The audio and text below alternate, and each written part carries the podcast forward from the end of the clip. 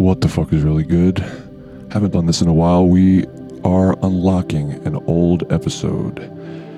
This is with huge friend of the pod, drug dealer Mike Collins.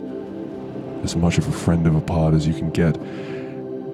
We're doing this on today, Wednesday, June 15th, because today is Drug Dealer Day. Yes, that's right. His slapper of the year, Madison, big, long awaited new single, first single off his upcoming new album, dropped today via Mexican Summer. You can hear it wherever you hear anything. Just like this, because now this one is free for the world to hear. This is from August 2021 and it's a slapper. It's insane heat. He goes to fucking as always, as you're about to hear. And if you want to hear more like this, which we have plenty of, go to patreon.com slash the ion pack. We have heat like this constantly.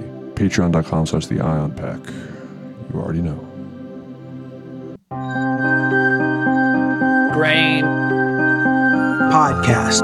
Rub Vaseline on the lid. Patreon. Spike Jonze sucks bad. left wing politics. Wes Anderson Wes sucks. You are a creative. We get it. What? No Q and A. James Gray sucks. As a filmmaker, he is nothing. A zero. He's a, a pig piece of shit. Never make a movie. Joe Schmo did the fucking food. I, I go mentally ill. Fassbender. I was Right. obsessed with trash. The movie's trash, you know? Get me Brakhage. I'm my fucking line producer trust fund, baby. We were watching Mean Girls. Let the creative people talk to the money people. Josh Sapke. This is a film. M. Night Shyamalan. Final Cut Pro. I, I'm crazy about sound. Uh, have your finger on the pulse of filmmaking and society. Steven Soderbergh sucks anyway. Instagram. Doritos bags look mad different. I'm a straight up slut. Reduced black ratio. Make out with girls. Robert Altman. Spike Jonze sucks bad. We got Ion Pack. We got uh, Tony Hawk is in the house. There's a whole group of guys who pretend to be making special films.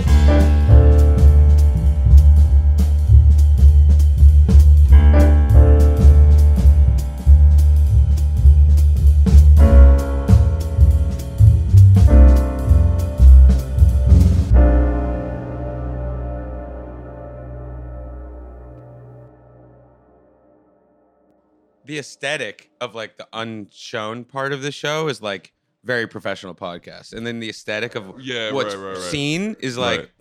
complete shit. yeah, Casting couch shit. Yeah. All right, we're back.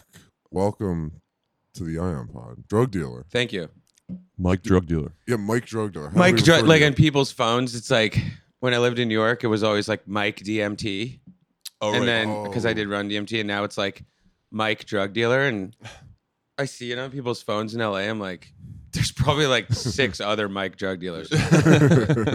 Thanks for having me. yeah, we're very happy to have you. I'm. I think we both were very aware. I've been aware of you for a minute. yeah.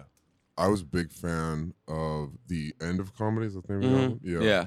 Sick record. Thanks. That was the first album that I made post uh I spent like so many years like wanting to try to make songs cuz I got into music through kind of a weird channel and that was the first album where I felt like I had finally stopped making like weird like trial music or like learning how to maybe make music and when I felt like uh they were sounding like real songs, I was like, all right, let's change the name. Yeah. Let's start again.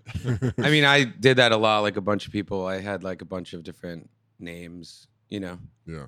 Bloghouse era. Yeah. Shit. Bloghouse noise music era was. But I like- will say, uh, love the pod, and also it's the first time I've supported someone on Patreon. And I was thinking, I was Big like, shouts. Big there's shouts to probably you. a lot of the people that are on your Patreon are like they don't are on aren't on other Patreons. You know, like I feel like you bring a lot of people. Yeah. That's That is the true. Patreon very should be I think that that is glad. actually. Yeah. I, true. I know? can see. I've actually noticed that before. Yeah, There are like I don't know a single other thing that I would that's on Patreon. You know, you guys have your own lane there, and Sick. I know. What do we do with that? It's, I have no idea. How do we really monetize? Yeah, exactly. I have no idea. No, I appreciate that. But uh, yeah, I was listening to the record on my walk over here. It was my first time, you know, in a few years, but Mhm. straight fire. I mean that that w- that wa- the wa- the track you did with Weyes Blood Yeah. specifically was like huge for me when it came out. Like Yeah. I wore that. She thing killed it. out. Yeah, you killed it That one called Suddenly. suddenly. Yeah, I always tell people this, but uh that song, like Natalie was actually really mad at me when we recorded it because she was playing in the Bay and I was living in Oakland for a period of time and I think maybe I tried to open up for her, but it was like awful or something, like by myself. And then after her show, she had to keep going on this tour and like I had just written that song and we went out she played the show, we got drinks, we partied, and then she was gonna stay in my room, and then I was gonna go stay down the street. And like, I was like, Natalie, this is the bed. Also, I just wrote this thing. I think it's really tight. I really want you to sing it. And she was like, absolutely. When I get back to New York, send it to me. And I was just like, really impatient, Natalie. Do you think you could try it now? and I made her do it at like 3 a.m. And she was like triple tracking the vocals. And she was so fucking. I mean, our whole friendship, she's always like so annoyed with me. But then, like halfway through the song, she's like, "This is dope, but like, you're gonna have to leave as soon as the last thing." Like- but then it's just funny because then, I guess people really liked track, that yeah. song, and but she was like. You know, she Sometimes like, magic is born out of dude. Yeah. During Yeah. the making of it, yeah. But that was, you know, good direction on your part. Probably give a impassioned, Mhm. uh, angry performance. Yeah. Tension can bring that out. Yeah, Yeah. there's Mhm. definitely a magic there that's really special. Um, drug dealer as a name Yeah. and DMT previously. I mean, dude, like, I'm sorry. Like, You're, I re- you fuck with drugs. No, Oh. I used to. I used to like like psychedelics, and now I'm like one of those people that like when I do psychedelics, I just like think about like things I forgot to do like two years ago, or like respond to some, an old friend or something. Right, right, right. I just like it's too it's too crazy for me. But Mm. that's why I like the name because when I go through customs like in Europe, they like tear me apart. Yeah. You know, like they they like try to like tear down my ego and like figure out what um is wrong with me, and I'm like, dude, there's so much stuff going on here that's wrong. Like I don't have any drugs. it's a good ego like when I went through the first when I first called it that the band that and made that record, the first European tour we were going through London, like that's where we were being processed, and this dude was like, "Okay, what the hell are you guys doing?" And I get, I was like, "This is our band manifest. We're we're playing a tour." And he looked at the name and he was like, like it was like he was like it was almost like he was like. I was just about to go home, dude. he was like, "You got to go down two floors to the basement," and then he was just like, "Just sit here." And he went into this other room with like a computer with this other guy and shut the door. And then I heard them listening to like a couple tracks of mine, just like muffled through, and they like listen to like half of each song, like a lot of it, you know. and then, yeah, and that was it. I think they heard it and they were like, "This is so derivative that he's not dan- he's." and then at the end, he was like, "I used to go see Brian Jonestown, mate." I was like, wow, this is psycho simulation. Yeah. Big Yeah. shouts Oh. to Anton and Ondi. Big shouts to Brian. Big shouts. Johnson. Big shouts to Ondi Timoner. Yeah. I actually He's the shit. that episode got me really sparked because She's a I don't know. I just boss. I always liked Dig and We Live in Public so much, but like I'm one of those people who like at the party I'm like I'm a cinephile, but I like actually don't look into the people enough, you know, which Yeah, is why. I love your podcast. But she's a legend. She's Yeah. a legend. Huge legend. The way that she her outlook on just like go out there and try something is that's for a kind really of long time, relentless. yeah, that's like how I operate in art, and a lot of people do think I'm a philistine because they're just like, you think there's no barrier to entry, You know? Right, right. But that's like really inspired me because you know, secrets out. I'm like would rather be a filmmaker than musician. Oh, sick. I tell like my label that they're Yeah. like, don't tell anyone else. but the truth is, is that that's the case, and the way that she goes about it, it, it makes me feel like I could try, try again. Totally. Yeah. I liked what you were saying right before we started recording about how like filmmakers want your music, but you're so much more interested in actually developing a score or like doing something that isn't like your Yeah, well, I just like shit. I really like like classic scores. I really like like what's his name, like Jerry Goldsmith or like Mhm. Italian people like Alessandro Alessandroni or like you know Piero Piccioni and like I just like that kind of music that's like composer based and now I feel like just like with everything filmmakers just want stuff that has already been released or is pop music and is in the canon of like the future Yeah. but I really like like obviously like with my music and stuff it's the same with scores like I like the old traditional Yeah. melodic orchestral stuff and yeah so whenever like my songs get used for like a movie i like i wish i could just like hit up the director and be like why don't you just take a chance and let Yeah. me make a mellotron You piece could do that. Yeah. instead i You mean could i hit guess them. so but you know i just i don't know i've tried you know Is there like a middleman? Is that is like all middlemaned out with like label and like the communication? I just got signed to a publishing company, and Mm-hmm. that's kind of during the pandemic we figured out the contract, and now it's starting. So that's I'm w- I'm hoping that we can, you know, whatever. Um, I just like make a lot of fake scores, basically. Like Yeah. I have like so much stuff. Like when I'm not, for me to make a song is it's not like what I do. I don't sit at home and like try to write songs all day. Like it's so rare. But when it when it comes, it's just an idea, and I'm like I flesh it out. But I do make like just incidental like yeah. music, piano music all Yeah. the time. So I think about I mean, you know, I think a lot of musicians like they think it being accompaniment to like a to cinema. But Yeah. Yeah. Well, the thing about you know Jerry Goldsmith and like those classic scores is the melodies were very evocative and um, you know it, it had this kind of upfront melody that was supposed to kind of lead the scene along. Whereas a lot of modern scores are more. It, it does function in this social media way of like vibe. It's like Yeah. let's get a mood going, which of course has its place as well. But I can't think of many modern scores that have that kind of uh, spotlighted melody. Yeah. Yeah. Y- You know what I'm Which saying? is obviously something that's big for you. Like suddenly, for example. yeah, And big shouts to Natalie and Westwood too. Big shouts. shouts. insane, Yeah. insane voice. insane voice, but like the the mel the the patchwork of melodies in that song are very specific and like Yeah. they you know it moves into different movements and like but it is very like melody based. Yeah.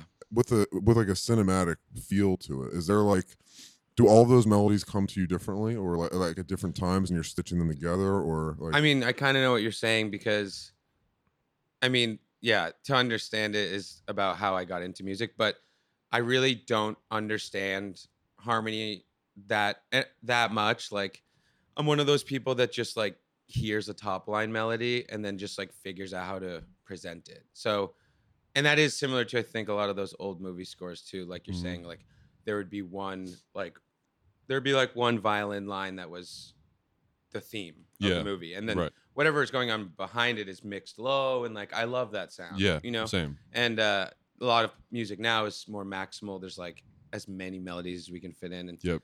I think that's one of the reasons why some, I guess, thankfully, like some part of my music has found any success is because it's I don't use old like gear from the 60s or or I don't I'm not trying to make it sound old, but what I do like about music from that period is not like an aesthetic or like a lifestyle like people think Yeah, that right, I right, do. right. It's actually just that it's all more concise. It's it's based around this lead singer singing this melody, you know, and like Yeah. it's it's like uh yeah, there's too much stuff going on for me in a lot of Yeah. mu- music going around and you know, I like listening to all of it, but I really like when something has like a the star, you know, Yeah, like a melody totally. can be the the lead Mhm. actor or whatever, you know. Yeah, yeah, yeah. And but yeah, I mean I I think of I also think of doing music as directing because or like I think of it in terms of my filmmaking aspirations too because like I was saying like I kind of I got into music late uh, in life, so I I never grew up mastering any instrument or anything. And I think of I hear a melody in my head while I'm playing the piano. I just like play a couple chords, and then I hear this melody, and then I bring it to the people that I collaborate with, and they're kind of like the crew. Like I Right, think of like Cassavetes a lot. Like when I go to make a record, I'm just like, I have these friends. They're gonna stay pretty close by, and I'm gonna pull a melody out that I'm thinking of, and they're gonna like help me really com- construct it with like minimal personnel, but like you know, just people who are really talented at Right. fleshing those things out with me. And Yeah. I, yeah, you know, like I know how to motivate these people that I they, that really inspire me, and Yeah. it's a good collaboration. and like you know, their strengths so 100%. you know how to when you have an idea or like a seed for Yeah. You know what to give to each of them that will Yeah. like they they will bring the most to Mhm. yeah I feel like it's really hard with collaboration where a lot of people they're like, I want to make music together because or like we should make music because you do something that's really similar to what I do. I'm like, you're the last that's the last right. person I want to collaborate Right, with. yeah, like, you know what I mean? Like I want to collaborate with people that have a completely different approach and you know, to me that's beautiful. But a lot of those people who who are like, we would make such good music together, I'm like, they get in the room together and they're like, I want to do everything. And the other person's like, I want to do everything. Yeah, You know? it's too similar. Yeah, I, yeah, I yeah. can stay in my lane too. Like Mhm. everyone wants to do a bunch of things all the time if they're creatively ambitious. But yeah, I know how to stay in my lane in terms of being like, okay, like I suck at music. Like my band is like, yo, yo, stay out of our way. And they're like helping me make my song. I'm like, for sure. yeah, yeah Not gonna step word. on your toes. Like yeah they're like, we know how to do this, okay? The idea is good, but your part your part is right over." right well i think that's a good attitude because Yeah. you know i i make my own music but i've also played in lots of other bands so i i know the difference of like playing someone else's thing and being there to kind of support it Mhm. versus being the one who has the ideas Yeah. and when i'm the one who has the ideas i need to be the least talented person in the room Yeah. It Like- feels so good to be yeah. the least talented person in the room. Also, yeah if people are helping you, you're like, I mean, I'm just very grateful. You know Yeah. what I mean? That's the sickest place creatively to Yeah. operate from. yeah You and should be a director. What make the movie? well yeah let's all right those Well, let's that's get those into that instincts apply to like all, all of your collaborators musically. Like if you those were actors Yeah. in the same sense, like that's No, I the know, I perfect know. way to make a movie. Hundred percent.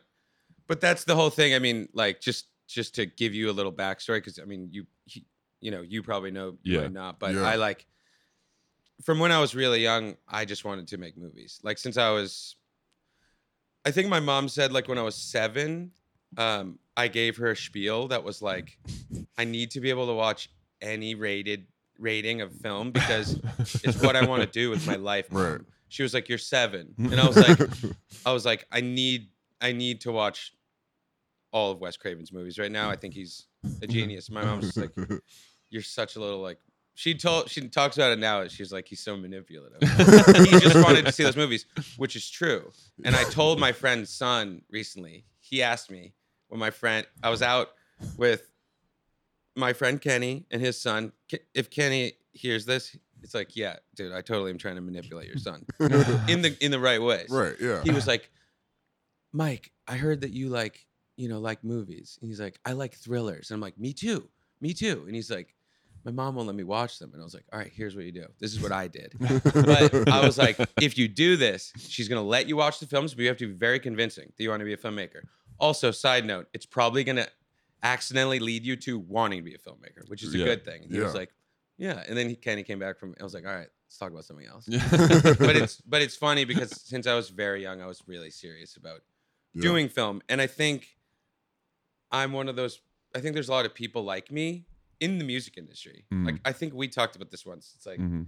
a lot of the people I know who make music, they wanted to make films, but it's it's it's an audacious Yeah. task, dude. Yeah. Like it's so much easier to be like tell a linear format story with like a couple people just playing jamming, you know? yeah. And you can tell, you can get you know, a narrative across that way and it's happening omnipresently mu- music like it, so many reasons people like me get funneled into doing music but then we're we're always like or at least for me I, it's never left me but like i've never felt like yes as soon as i started to do music and people liked it i was never like this is what i'm supposed to do i was always like no, I just want to make film. But like a lot of people, I think I went up to the college point.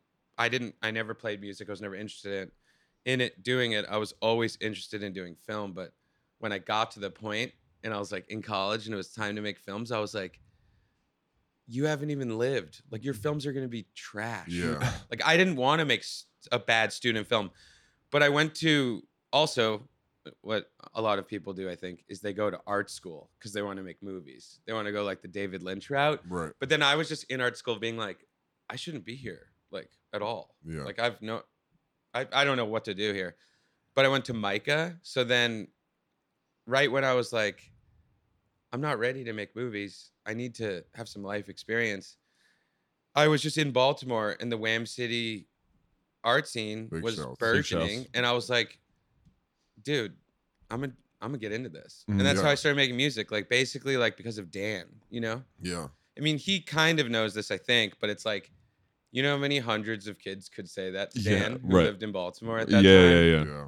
But yeah, so it's just funny because I started making music because I wasn't ready to make film. And then now it's like You're ready. it's kept me it's pushed me you know, people like have liked my music and I think it's because there's that's baked into it to some degree. Like, Right.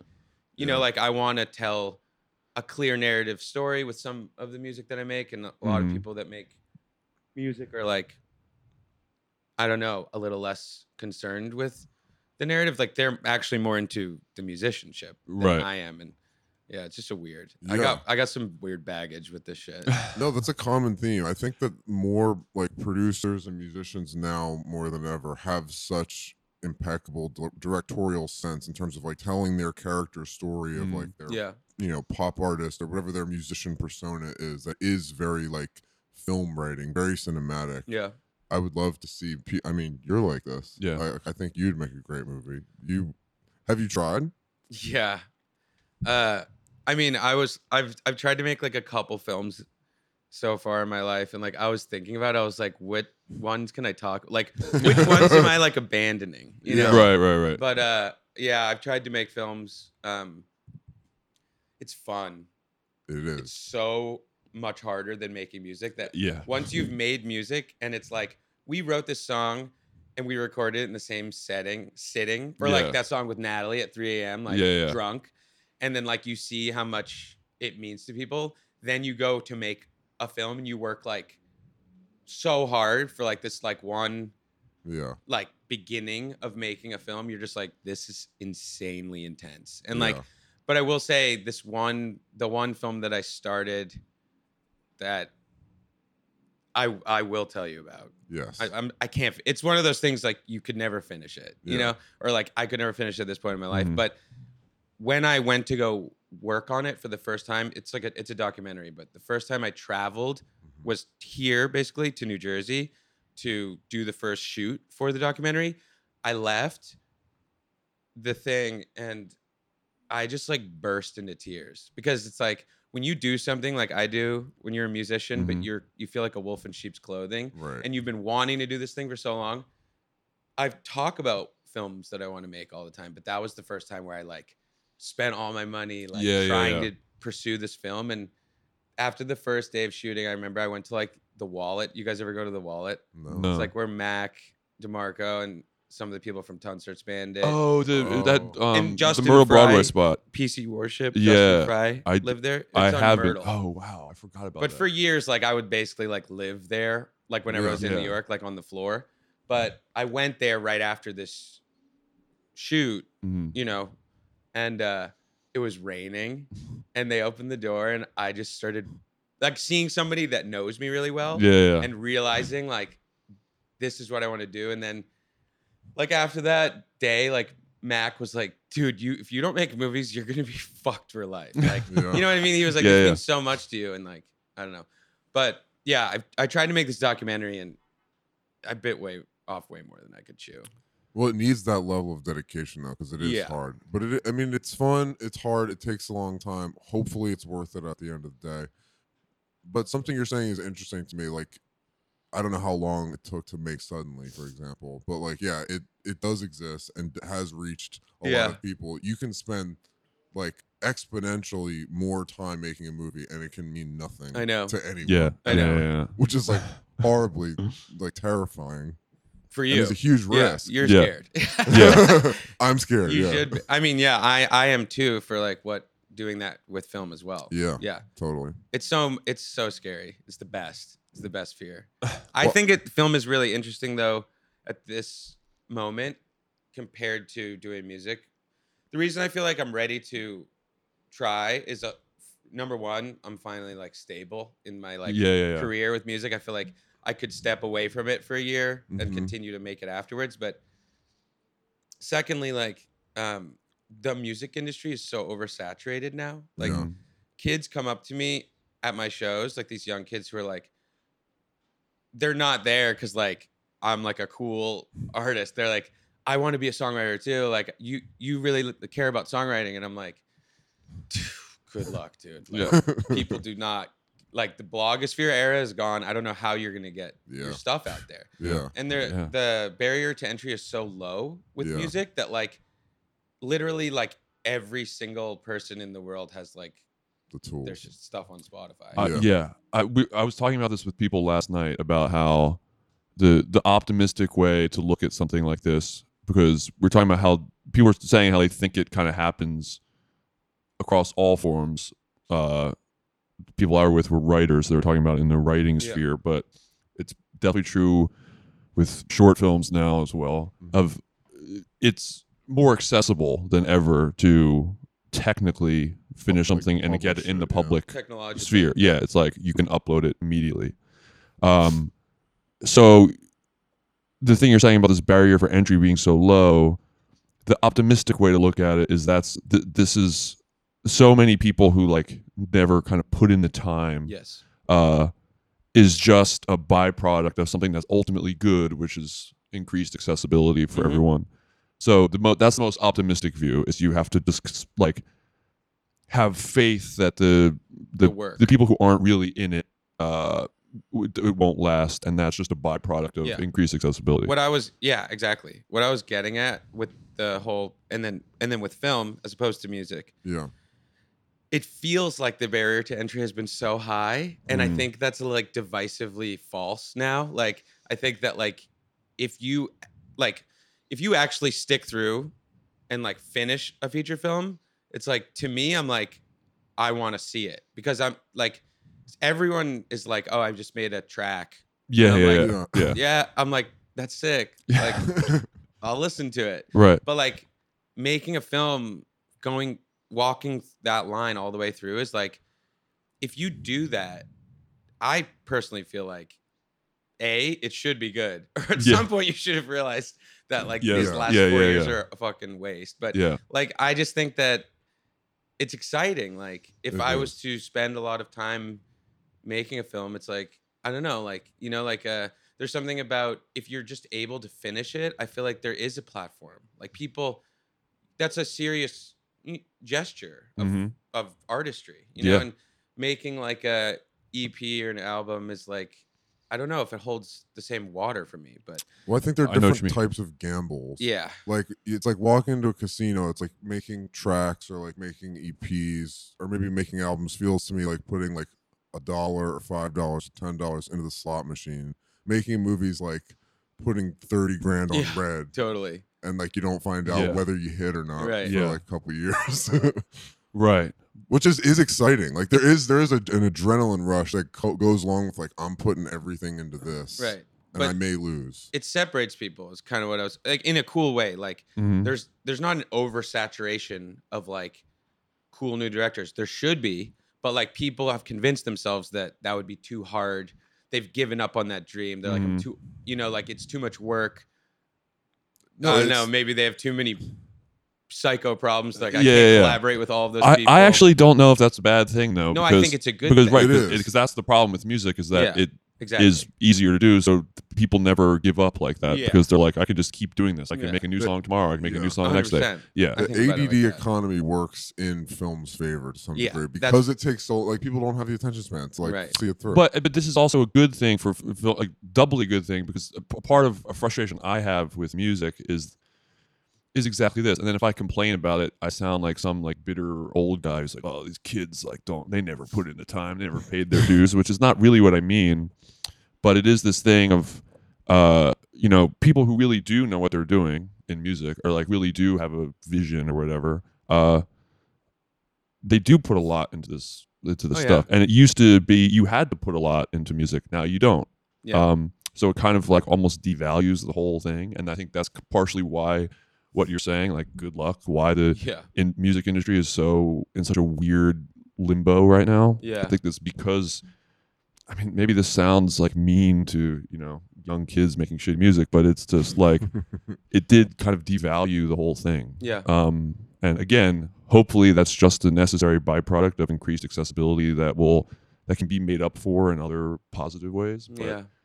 It did happen, I think, and in a way that probably can't fully happen with film, just because it's inherently Yeah. There's so much more required to keep the engine running. Totally. You're ahead of the game though, because I think people who have honed their craft creatively, even if it's in a different medium like music, Walking into film is walking into film Yeah. makes sense. Like you know, we had Ben Hozie, who's like Mhm. front frontman of a band. He made a really good movie, and I don't think him not being in the band and just going straight into film would have served that movie better. I think whatever influences and like creative acumen he gathered along the way of doing his band helped make that movie good. Yeah.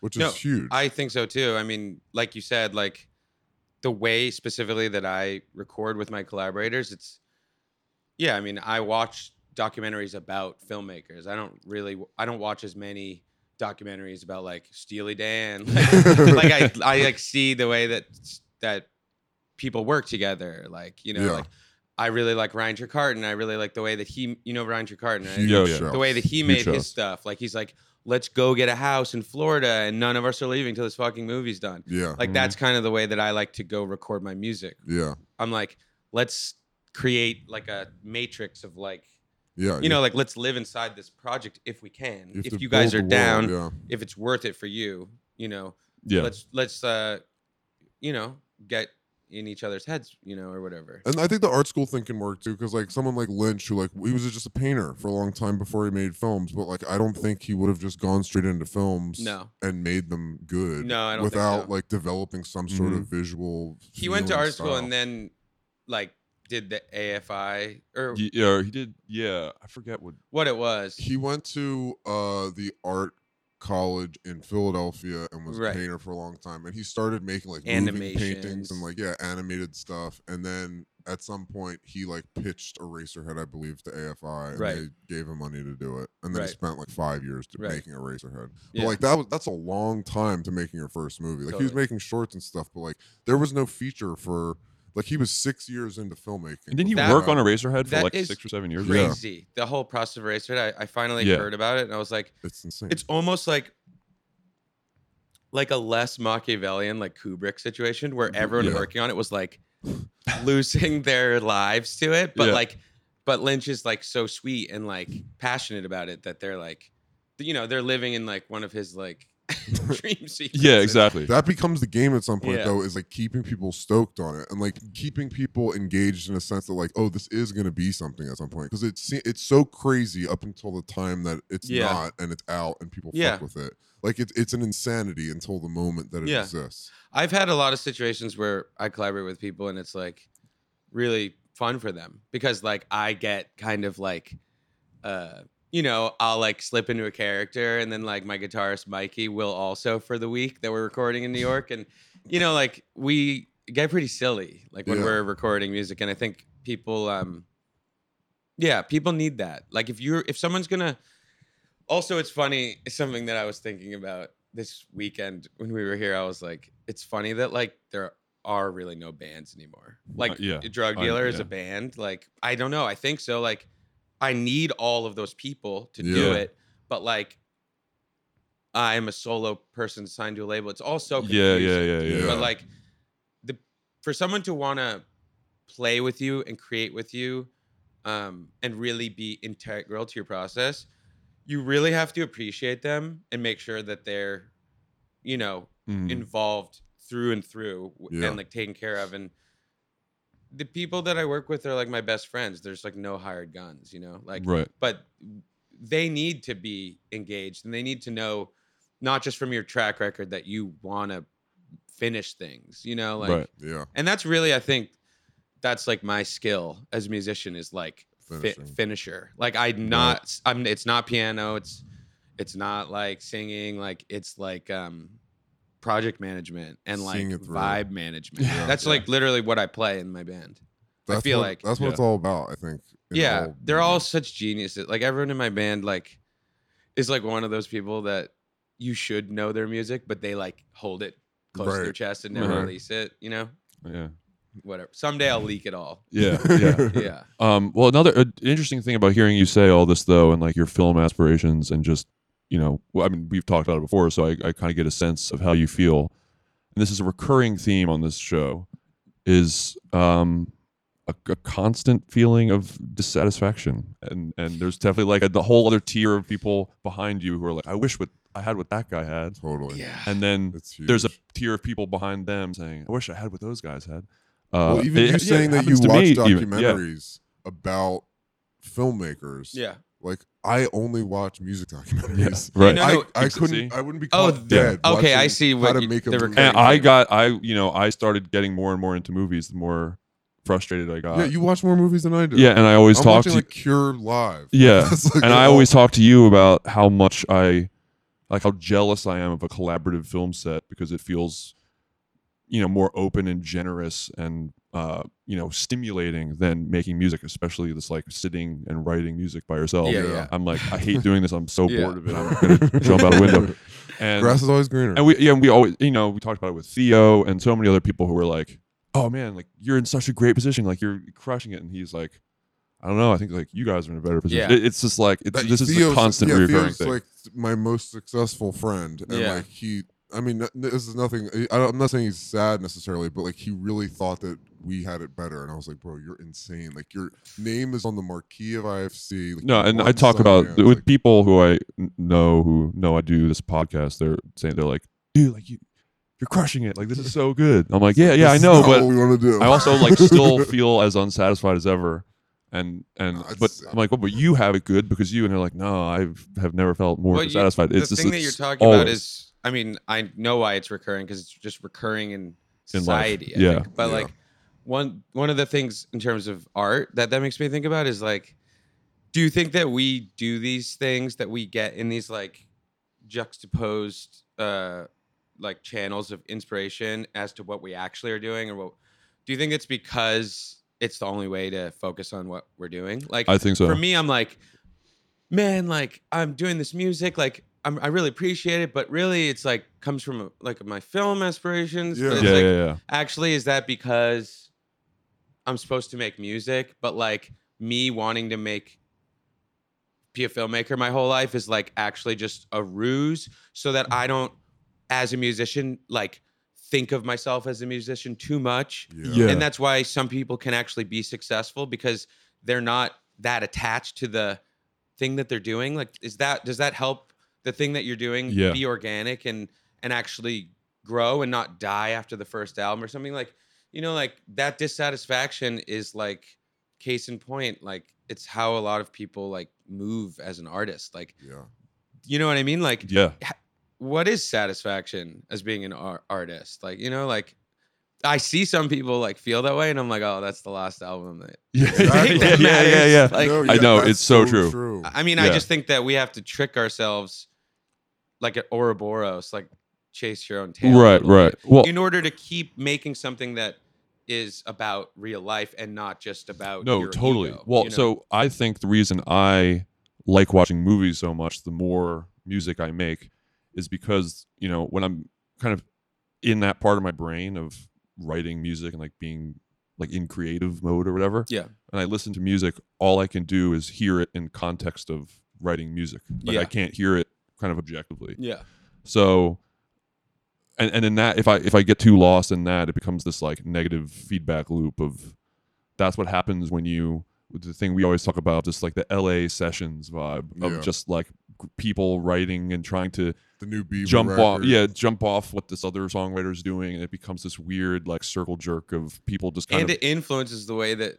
pop music yeah. in the indie world or whatever, Yeah. it influences the way that it goes right and sounds. so when i watch a movie i'm not thinking of it uh as some as a filmmaker or as an artist i can like watch it objectively and kind of internalize the emotion and the story and all this stuff in a more pure way that like is has no context in my own life you know what i mean You know what's interesting about that point? When I watch a film that I really, um, when I watch, there's a lot of films that I do watch and I can't watch them objectively. Like I'm pausing them, I'm like writing ideas and like, Yeah. like I, wa- I'm like one of those people that watches films, like maybe like you know like a like a f- new Dutch surrealist film like Borgman or something like that. Like I'll watch that and I'll be like so jealous. like this is the greatest. Like I love this thing. Like it's so inspiring to me that I like can't really watch it.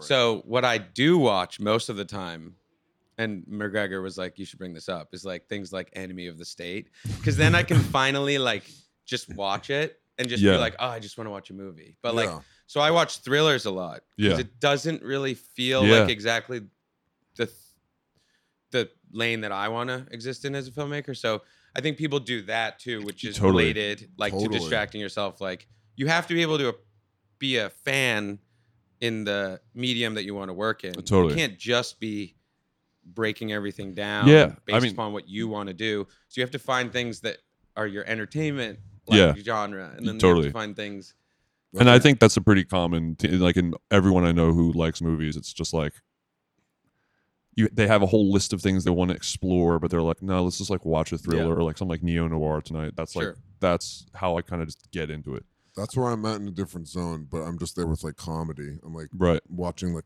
Mike Yeah. Judge shit and like Comedy's the ultimate like distractor of somebody who uh, wants to follow some serious pursuits. You know, Yeah. like Yeah. comedy is there. It's really the most serious intellectual art form. Oh, because absolutely. It Oh, it- serves as a way for people to like digress in their life just Yeah. by laughing and hmm you know, like I mean, comedy is just the deepest, dude. it actually is. It I think. actually really is. I think it's like the final form. It is the final form. Yeah, I, I agree. Um, the Well- end of comedy. yeah. um, oh yeah, I wanted to. uh Wait, I'm just trying to think. You guys have interviewed so many people that like touch my life. You know, like Mm. oh, like who? well, Krell. Uh, I know Tom and like Sophie is actually like Mhm. when I got signed to Stone's Throw to do this Right. R and B project with Sasha. She worked there and now she's signed Mhm. to them.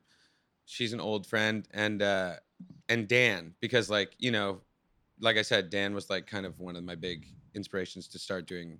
Us too. Art, really. Just in Yeah. general, just like as a cultural someone. You know who's uh, what I was thinking is uh you guys should try to interview uh like Matmos or at least Drew Yeah. or something. Yeah. because when I was when I left MICA and I started to make music, I eventually met. I lived in this house that was called the Tribal House. It was kind of like I've been to the tribal house. yeah, a house. bunch of like big shouts. am- the most amazing like noise experimental. Big shouts, Chris musicians. Shields. Chris Shields is the best. Yeah. But we love. but anyways, I lived in this house and like Matmos, you know, they're like some of like the like Yeah, the Godfathers. That was- They'd that was around and like- bless us with like knowledge, and we'd be like, yeah. you know but they would tell they would be like you guys need to watch this movie. So we would all like sit around a lot and like what there was this there was a video store like a holdout last video store in baltimore but i just remember when i left MICA and i was living there in baltimore drew or martin would would drop like some movie that you guys should watch. And we would all sit around as like a family and like watch these films that they told us about and like their their taste they just have the best taste What were Yeah. they telling you to watch? well they told us to watch have you ever seen demon seed No. No. it's like basically they told us to watch this movie by donald Cammell, Mhm. who later i would get obsessed with as a filmmaker but it's just like a film it's like one of those early smart house sci-fi thrillers Mm. like pre black mirror but Yeah. it's like in the early 80s. So it's like, or ev- even the late 70s, but it's like this guy invents this smart house with his wife. They work on the project for so long, like a, the first house that's fully automated. They work on the project for so long that their marriage falls apart. So they're divorcing. And they were both living in their first smart house prototype. And they both have to they're both moving out of it, and I, I don't know, going their separate ways. But he moves out first, and she's like gonna stay there one more night, and Mhm. the house is like, now's my chance. Like I'm deeply in love with you, and you're never leaving. You know. Whoa. And the house is like, whatever. It gets it gets really crazy. Like the house tries to make a hybrid house human baby with her, and it's just so out there, but so beautifully made. And I was like, it's I would have never heard of it, but Yeah. just you know, people like that in Baltimore, people they love movies there. I mean, Yeah. you Yeah, know, like do. John Waters is like Yeah. In the midst, In and the like ethos, yeah. I- Shout out to Eric Allen Hatch. I was already really into film my whole life, but when I moved there and I was in the music scene there, it was just really good for me because Mm. you know it's one of those places where the musicians don't just think about doing music; like they, Right. they think of Everything. art as a 360 exactly. deal. You exactly. know? We've we've given big shouts to the Baltimore scene. Wham Yeah. I know, I know. And uh, no, it's worth reiterating because like we even for us like from Philly to New York, like Yeah. that Baltimore scene was always huge. Yeah, and- just whatever the whatever Yeah. the spirit was, and When we were in high there, school, we thought Baltimore was like, the coolest shit. Yeah. MICA, like everybody coming out of MICA. Well, MICA is like this splash pad where everyone goes who are like are like vaguely want to be creative, like me in their, but they don't know what they want to do. yeah, yeah, yeah. really and then they go there and they're like let's just move into this warehouse like all these people are making this sick art you know and they're Mhm. making s- this institution look like not my path or something Right. you know yeah. so it's just really cool because when we when we would inevitably leave that school you just we moved into like the copycat building like i Mhm. moved into dan's room that was the first like out of college Right. I like he was finally leaving the copycat. He's Yeah, like, yeah, I've been here too long. And I moved into his room, you know, and like Yeah. it was like moving into actual art school. Like the Yeah, MICA yeah, was yeah. like a facade for me, you know? Like, yeah, totally. And then like I got into this like completely disgusting, like should be condemned warehouse, but it was like a dormitory. There was like hundreds and hundreds of kids living there, you know, Mhm. on on different floors, different apartments. And it really was like that was like college for me. Yeah. It, fo- it fostered something. Yeah. Clearly in a lot of people. Dan was living. I mean, I guess it was Wham City. They were like decommissioning it, Mhm. and he was like the last person to leave. And a bunch of people that I kind of knew from school had taken that floor of the warehouse over, and they were starting to live there. And I was going to move in, but he was the last person to Wow. leave. So when I came in, he was like rushing in to like. He's like, wait, hold on, to like take a bunch of trash out or something from his room. But he lived in the room I moved into of his was uh, just an old freight elevator that was stuck on that floor permanently. so like you had to like you were in the kitchen of this, you know, like this shoddy DIY built kitchen, and then you had to like every time you go to your room, you had to like shimmy down this like three foot wide hallway, and then like open this huge freight elevator door, and there was like a loft built in there. It was like Wow. it was just like a rat's cage, dude. Sounds- that's like- safe. Yeah, that's why he, the, you know. And then I was like, "Whoa, he like made this music in here, and like he's fucking nuts." Yeah. Is that where he made like his early no, I don't know. I I mean, yeah, I guess if I don't know where he lived that whole time, but that he lived in that apartment for a lot of Yeah. like I, I don't know, Spider Man of the Rings, probably like Damn. So that's where the goat shit happened. I know. Fuck. Yeah, it was, you know, the gotta live in the, the. Baltimore lifestyle was always, you know, I was like, this is one of the coolest enclaves of yeah. America. There was just so much like interplay between people Mhm. who are doing who are working in different mediums and like it really did feel like um like open in that creative output but it's also was really beautiful because nobody really nobody was like i want to go play in new york or like i wonder if like people in la like know about our music like Right, right. it was such a bubble that like i mean literally i was like just playing for the people that live here the i don't know what like Right, well- thousand people scene here Yeah, was like exactly. the end all be all and that was really good for fostering the beginning of Yeah. doing art you know Mhm. and then it that also can run its course at some Yeah. point. and then so a bunch of people left and then that scene kind of dissipated for me in in the sense that i knew it but i just stayed i just have a network of people all, all around the world now that used to live there but yeah it was really inspiring and i know people say this about a lot of scenes around that time of like the the blogosphere Yeah. music Yeah, yeah, yeah. era like a lot of scenes were anytime I go to a city, the the music scene was so lit. But Yeah. Well, in it's Baltimore was crazy. It's funny you say that because when back in this same era when we were in Philly, um, that was actually my that was like why I moved to New York when I was why I wanted to come to New York so bad when I was 18 is because I was actually frustrated with how no one in Philly had any aspiration outside of Philly. It was like Yeah. it- you know, or any type of like uh meaningful professional aspiration even. Right. It was they're like, no, we're just doing our thing and like we want our friends to like it. It's just like this self contained art scene yeah. which yeah as i started to get older i was like nah i i, I want to like break out of this i want to like expand my horizon um but you know now looking back on it i was like no that was a beautiful thing You're nostalgic I- for it. yeah Yeah. yeah Oh, yeah. All of us. yeah uh, No, yeah Philly and Yeah. Baltimore like represent more of an ideal to me. I mean, as much as I love New York, like what you're talking about doesn't really exist in New York as much. not at all But is it sort of existing here? And this is why you're doing this, but for film a little bit because Yeah, no, this the f- indie Yeah. film scene in New York is certainly a thing, and was like the first like world I was introduced to when I moved here. I was like, oh, this is like there's like these characters, Yeah. these people doing this thing, and like music. I mean, like there's stuff going out out in like Queens and Brooklyn and like kind of further out that like I'm sure is cool, but like I just was not visible to me as much as yeah, yeah as film film was. Yeah. And like even the film scene has its own problems and is roastable. I get well. Every, everything is Everything's roastable, roastable, at this point. Microwavable. Like, Yeah. but like the thing, there's scenes for film just like because I'm such a little nerd about it, like Yeah. that I like get in my head like nostalgic for. Like I wasn't even like I was like a paramecium. Like I wasn't even Yeah. an adult. yeah But like I I was like I think about like Austin when like Linklater was there and mm-hmm. like all of the people around him. He's like, we're gonna make this movie, and then they start making movies, and it snowballs. And, like, yeah.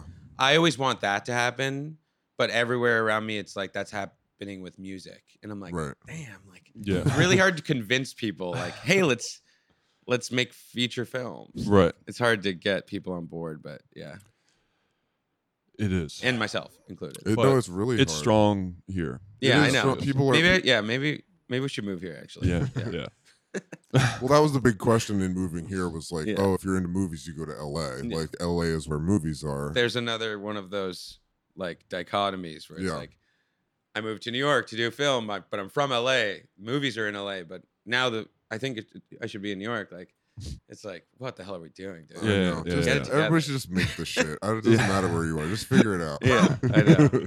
make your scene. I mean, I think that's sort of like if there's any enjoyment that we get out of this is like maybe defining a scene or like feeling like there's some The- collective The commu- pack, The pack. the yeah. pack is real. Yeah. Like there's a lot. Like I think what I was kind of getting at is I feel like I represent some part of the pack where it's like, You do. damn, I I want to be a filmmaker like so bad. Like I do this other thing, you know, like and it's a really good podcast for that because you because you know you're talking to people who you know i'm not a visible person in the film world you know but i'm i'm there in the trenches like Yeah, wanting yeah. to be or, and thinking about it all the time and your podcast is cool for that you know but then you talk to like these heavy hitter film people who you know like Ondi or Theo and it's yeah it's it's enlightening you know Yeah. yeah Damn. Uh, yeah i don't know No, I think the community element is important though. Like I think you are just as important as any of the other people. Like other people can like come in and drop knowledge about like their experience in the film world, but I think what we were talking about earlier in terms of just like people honing their creative craft is very relevant to being a good filmmaker or Yeah. being a good artist. Like I think ultimately like we're probably more interested in just like people who are make good art, sick art yeah rather than like oh who's making the sick next level film um there just happens to be a scene here for that where people are very motivated to see that through to Mhm. the finish line. I recognize that less in other places is what's kept me here long enough. Like Mm. i've been to la enough to feel like there is an indie scene there though but that one that i'm like less attracted to or one that's maybe more polluted by hollywood because how could it not be? Yeah. it's, it's literally right there. Like in new york for a movie to break through i mean got to give big shouts to the boys. The Safdies did do this. Yeah they did they they gave hope to like everybody they gave who wanted to make people movies here, extreme hope which is people like me yeah Yeah, and the fact that Dan was involved in it too, I was like, it's, or or you know that that Oneohtrix, One Otrix made fan, the music. Yeah, yeah. Of like, course, yeah. I was just like, it's Dan. Like, he's Dan's doing it. Like, he's Yeah. getting in there. Like, Yeah, we yeah. all like uh, from you know a bunch of musicians that Yeah. have known Dan over the years. Like, that was huge for us. We were like going to like the like Regency, like IMAX to like listen to Oneohtrix. Like, bla- it was Yeah, just like, yeah, yeah, it was emotional. Like, yeah. you know, I I saw It Run for us, DMT and Oneohtrix together way back in the day. Actually, Wow. yeah. Wow. dude. Yeah, it was not. Run DMT was didn't know how to play live shows. Dan was like so disappointed. I think like when I first met Dan, he had listened to the first thing that I had made, and he came to the show like really excited, and I just like, I was like, dude, I don't even make music. like, I'm just gonna like loop. I don't know what. make fun," and he was just like. What the like? I was very confusing at the time, and I haven't seen him in so many years. And like, you know, I was just talking to Natalie because she just reconnected with him and Weyes Blood, and like, I don't know, I think they are doing something together. And I was like, man, I, I should call, I should text Dan, like, you know, but we we have no idea. Like, we're just like, Yeah. he's doing big things, you know. I haven't seen him in so long, and I would love to connect with him, dude. He's the shit. yeah, and he, obviously he's a he's an insane film head, you Yeah, know. yeah. Oh, oh, he's oh, yeah. Huge. Yeah. Maybe even bigger than a lot of film heads. Well, Yeah. okay, so one thing I wanted to quickly touch upon, which we've talked about, but like, yeah, so like the the way that I really started making music was when I was leaving MICA. Like, I had messed around with GarageBand and stuff a little bit in my life, but basically, not really. And like, I was reading Chocolate Bobka, the Mhm. blog Yeah. that was based here, but I had no idea where it was based. And a bunch of me and my friends in Baltimore were really liked that blog, and you know all this like experimental drone music and like Big Troubles, like One Yeah. O Tricks. That was the first place that I found out about Dan's music, and I was really inspired by it. And I was like, I was like, I want to like figure out how to make some random sample delic music. Yeah, yeah, yeah. So I just made shit for like a couple months, and then I made a MediaFire link because that's how the blogs Oh yeah. post the stuff. And I followed the nomenclature of like how mm. they did it. So I like named it Run DMT dash Bong mm. Voyage. Oh, you're taking me back. Yeah. You know, like Yeah. I I made it like in the image of the way that he could very easily post this. And then like I kind of gamed him and like sent it to him and he was like, "What is this? Can I post it?" And he did the the blogger and then I guess he was like really good friends with Dan and a few people and then people started to like it and share it among other blogs, but it was just sort of a one-off thing like in my confused uh, what am I doing at art school thing like Yeah. I didn't plan on doing music, and especially didn't plan on like learning how to make songs or anything. And uh, people liked it, and people like Dan, people that I really look up to and I always have. Like, and so I came up to New York and met a bunch of the people, and I don't know, was, they gave me a lot of like support, and they were like, "Dude, like it's cool, like you, you know, we like your music." And I was like, "My music?" Like I was like thinking of it as like an art piece. I was like, yeah, yeah, yeah. music, music. and then over the years, like I became best friends with McGregor, who was the blogger Right. of that. But one of the things that you guys touched on with Crail is he was one of those people that maybe who knows how big the audience for Chocolate Bob was, but everyone right around it were people that were gonna start bands or already had, and like Right. there's a there's waves of influence. Like Yeah, yeah, yeah. His blog was really big, and because he was the first person to write about my music, he put me visible to a lot of people. You know, like Yeah. and then yeah, Yeah. I basically wouldn't I wouldn't have started messing around with music if it wasn't for Dan, and I definitely wouldn't have con- committed to getting to this point in music if it wasn't for McGregor. And then so for the next 10 years McGregor was like he mostly lived in Greenpoint, he worked at Kickstarter and I would just stay with him and he always had he was always putting on shows and he fostered this project and then so this whole time I was like I want to work with you like you should you should manage me and he was like I I don't want to work in the music industry, you know, because he's just a really smart, savvy person that actually guides me through everything. Right. And then finally, like I guess two years ago now, he was like, "All right, let's do it. Like, like let's do like let me manage you. I'll figure out how to do it." You know. and he's such a good like. He's just you know, big shouts. Basically. shouts. But I Big think shouts you probably know about that blog. Like, you Yeah. know, do, yeah. Oh yeah. it was it was so good. And but he was one of those people that got pulled into the altered zones, like s- Yeah. psyop, where it's Right. like Yeah. it's like, hey, we're gonna we're Yeah. pitchfork guys yeah. come on in. Like, we like what you're doing. We're gonna create a little clubhouse for you. And then they were like pulled the plugs. Yeah. And, And that was the beginning that of the would end, yeah. disenfranchise all of those people from their original audience. You guys talked about it with Krell, I think, Yeah. but that was just the saddest thing for Yeah. the, for the music scene. I really think here. that that was the beginning of the end. Uh, it was all steady downhill from there. Yeah. It's insane. But we can't let that happen. Yeah. We what can't are we let gonna eight- do? We can't The- let, oh, for the Ion Pack? we can't let Yeah. 824 IFC open our IFC is like clubhouse. IFC is like knocking at the door. Like, Yeah. We're gonna put you through our channel now, guys. Yeah. Yeah. But you have to show your faces Yeah. No, but that Yeah, actually this episode is sponsored by the Sundance. Institute, by the by the Doc Lab. That's why I was talking about docs. Like, yeah. There's a guy over there telling a, me it's to a talk secret about it. psyop the whole time. Yeah. No, but that actually is an important point to all the listeners in a, you know, Instagram, Twitter era of numbers being extremely important. Um, you know, a few hundred hyper dedicated uh, followers who and, and and catering to them, like actually showing them things that you care about, like Yeah. you're talking about with Chocolate Bobka, Mhm.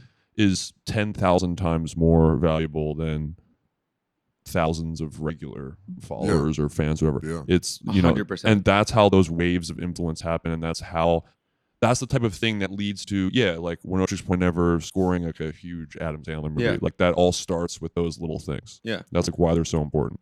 Yeah, I mean, I think the people that you guys talk to are, you know, they're people that they're all types of people, you know. But like, you tend to talk to some people that don't just think about art making in this one way, or like are, Yeah. are trying to be, are trying to build on their like philosophy of of how they interact with media, and they have a lot of questions, and Yeah. like you know, they're very existential, like people like.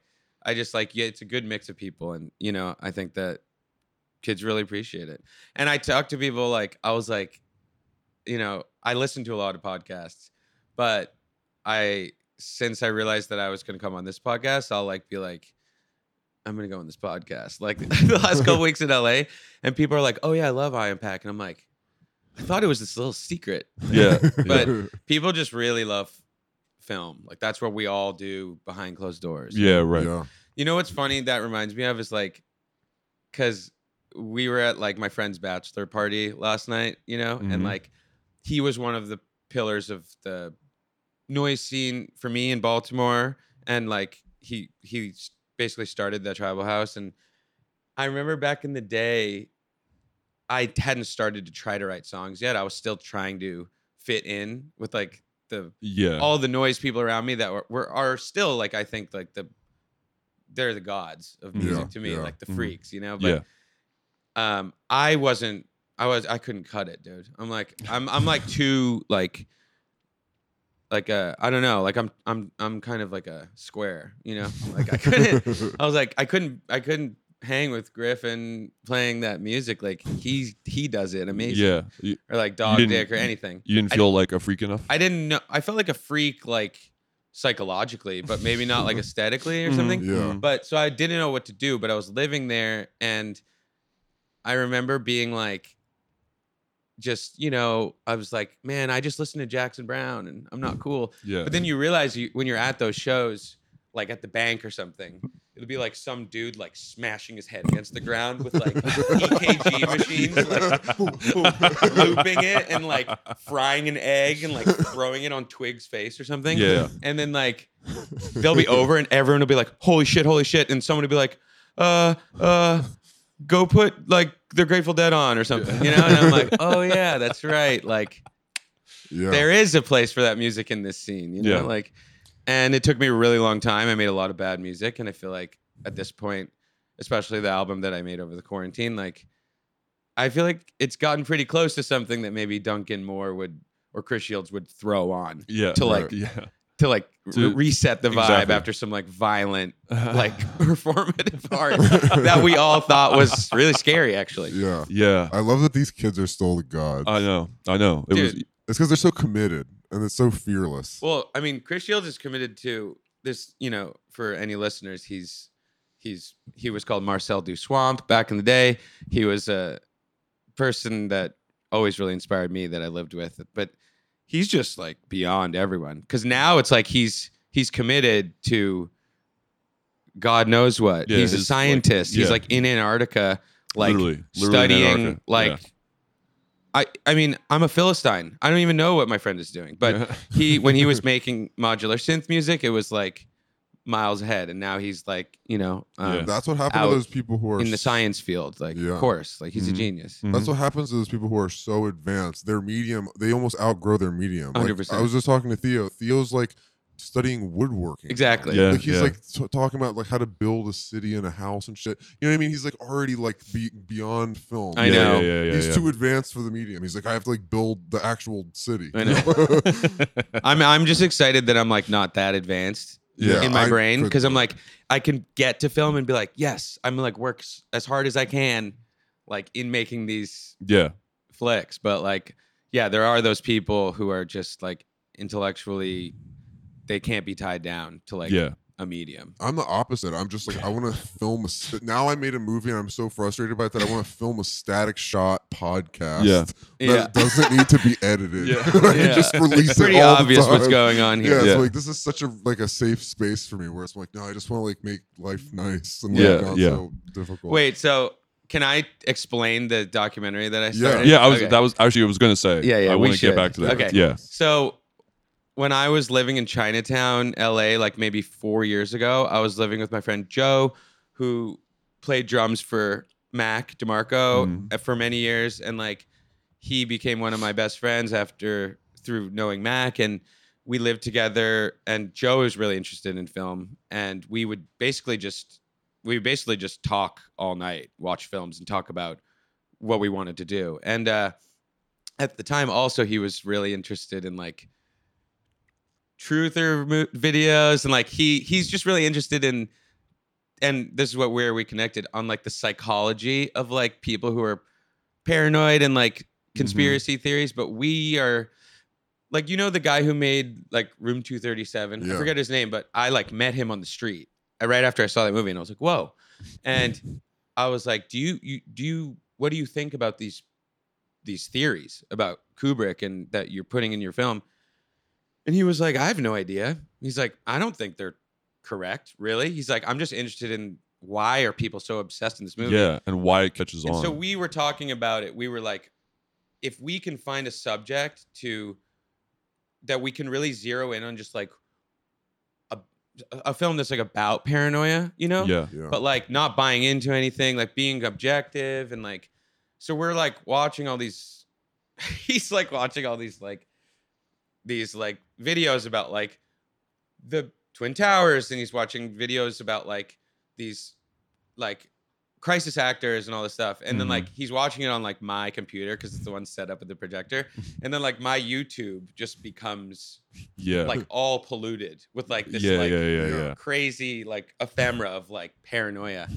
and then at one point there's we see we see these videos that are like basically about gang stalking and targeted individuals. Oh, do you know yeah. what that I know is? all about that. Yeah. You do know about this? Yeah. I've I've gone down this the Yeah, yeah. paranoia So we were rabbit hole going down yeah. that road watching videos of people who were like just taking their camera down the street and being like and being like filming for hours and being like when they see a red car be like, "See, there's another one." Like Mhm. basically targeted individuals for anyone who doesn't understand the concept is like what I ended up finding out is it's like a lot of people who have this who have this debilitating paranoia call it what you will you know, like the Mhm. jury is not up on what causes a lot of these delusional disorders but they for so many years were pushed into invisibility they're like you know if you're that paranoid like society just funnels you into a corner and then you become agoraphobic because you don't want people you know you're paranoid so Yeah. like you don't want people to know what you're thinking and you feel like you need to sequester yourself away so a lot of these people who are struggling and sick like they end up definitely not being able to find a community in each other. Yeah.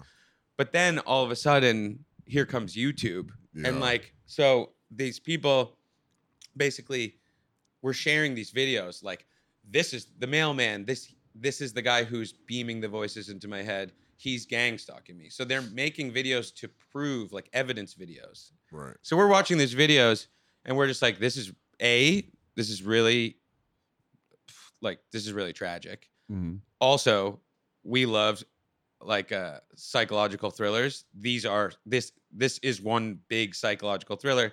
And it it relates to the epidemic of like how the internet is like inter- interacting with like mental illness and like we Mhm. were just like this is really wild and like scary but Yeah. like we got like addicted to watching these videos but anyways it wasn't leading to me making a film about anything right but then eventually i start getting this ad on the bottom that's like are you being uh are you being targeted psychotronically? Like are you being electronically harassed? Are you getting voice to skull like harassment from these gang Whoa. stalkers? Call 1888 and it's like this woman with like a smiling.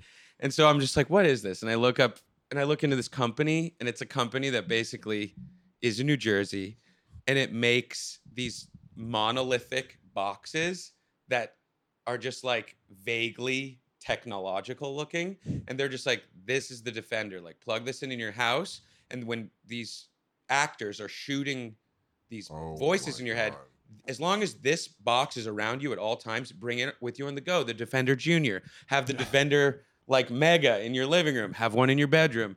All of these boxes are like a thousand dollars or like up to Oh like three thousand dollars, and they have all this literature for like technologically what it's doing with these scalar waves. It's just so vague. I'm Yeah. like, what is this? So I start calling this company, and I'm just like, at the beginning, I'm like, yeah, like, you know, I want to get a defender and like asking about it. And then eventually I start talking. I call this woman like a number of times who is the person. Yeah. And I start to find out that she just got this job on Craigslist she has no idea really what's going on with this company. Like she's Whoa. just like the customer service Right. rep of Uh-huh. basically a shadow company that's like manipulating like people like basically potentially delivering good placebos to people who are paranoid but definitely extremely shady Yeah. Yeah. and so i am like i become pretty chummy with amy i'm like amy i'm making a film about gang stalking and harassment um, it's objective but we do have some things going on in the film and i think it's going to be pretty explosive. Like i hadn't started anything you know but i'm just like basically trying to like let her know like you guys want to be in this film. Like you want you Yeah. we want you want your company to be in this documentary. And she was basically like let me talk to my boss i'll call you. And she like emailed me. She's like he said like no way. Like yeah. i started to get the idea that this dude is like really paranoid himself Hmm. so then me and Joe, we kind of stay on it, but we're kind of like losing the plot, you know, like communicating with her. And then one day out of the blue, she like called me and she was like, he agreed. He said you have to be here in like 24 hours, New Jersey. And I'm like in LA, like literally just finished the, the end of comedy. yeah. Like I have like no money at the time. I'm like, I spend all my money and Joe's on tour with Mac. He's not even home. So I spend all my money just like flying like that day to New York with no plan, no camera. And I'm just like, what the fuck are you gonna do? You know, like I wanna like interview these people. Like, you know, I wanna make documentaries, but I've spent my whole life not being ready to do it. Yeah, you know? right, right, right. So then like I randomly my friend was working with for this this guy who does like documentary producing for Mm-hmm. like spot stuff for like HBO or different things. He like is like a day producer. And he was like, he heard that I was here and I wanted to do this. And he was like, you should talk to this guy. And I went over, pitched this thing. He got like a small crew of people together and like basically worked with me in order to come do this thing. And like I spent all my money, rented this SUV, and we went down there. And basically the whole operation was like it was like being inside of a schizophrenic person's brain. And like this is where I started to realize that I couldn't make this film because all of the footage that we got, the interviews, we we have her showing the products and expl- explaining everything.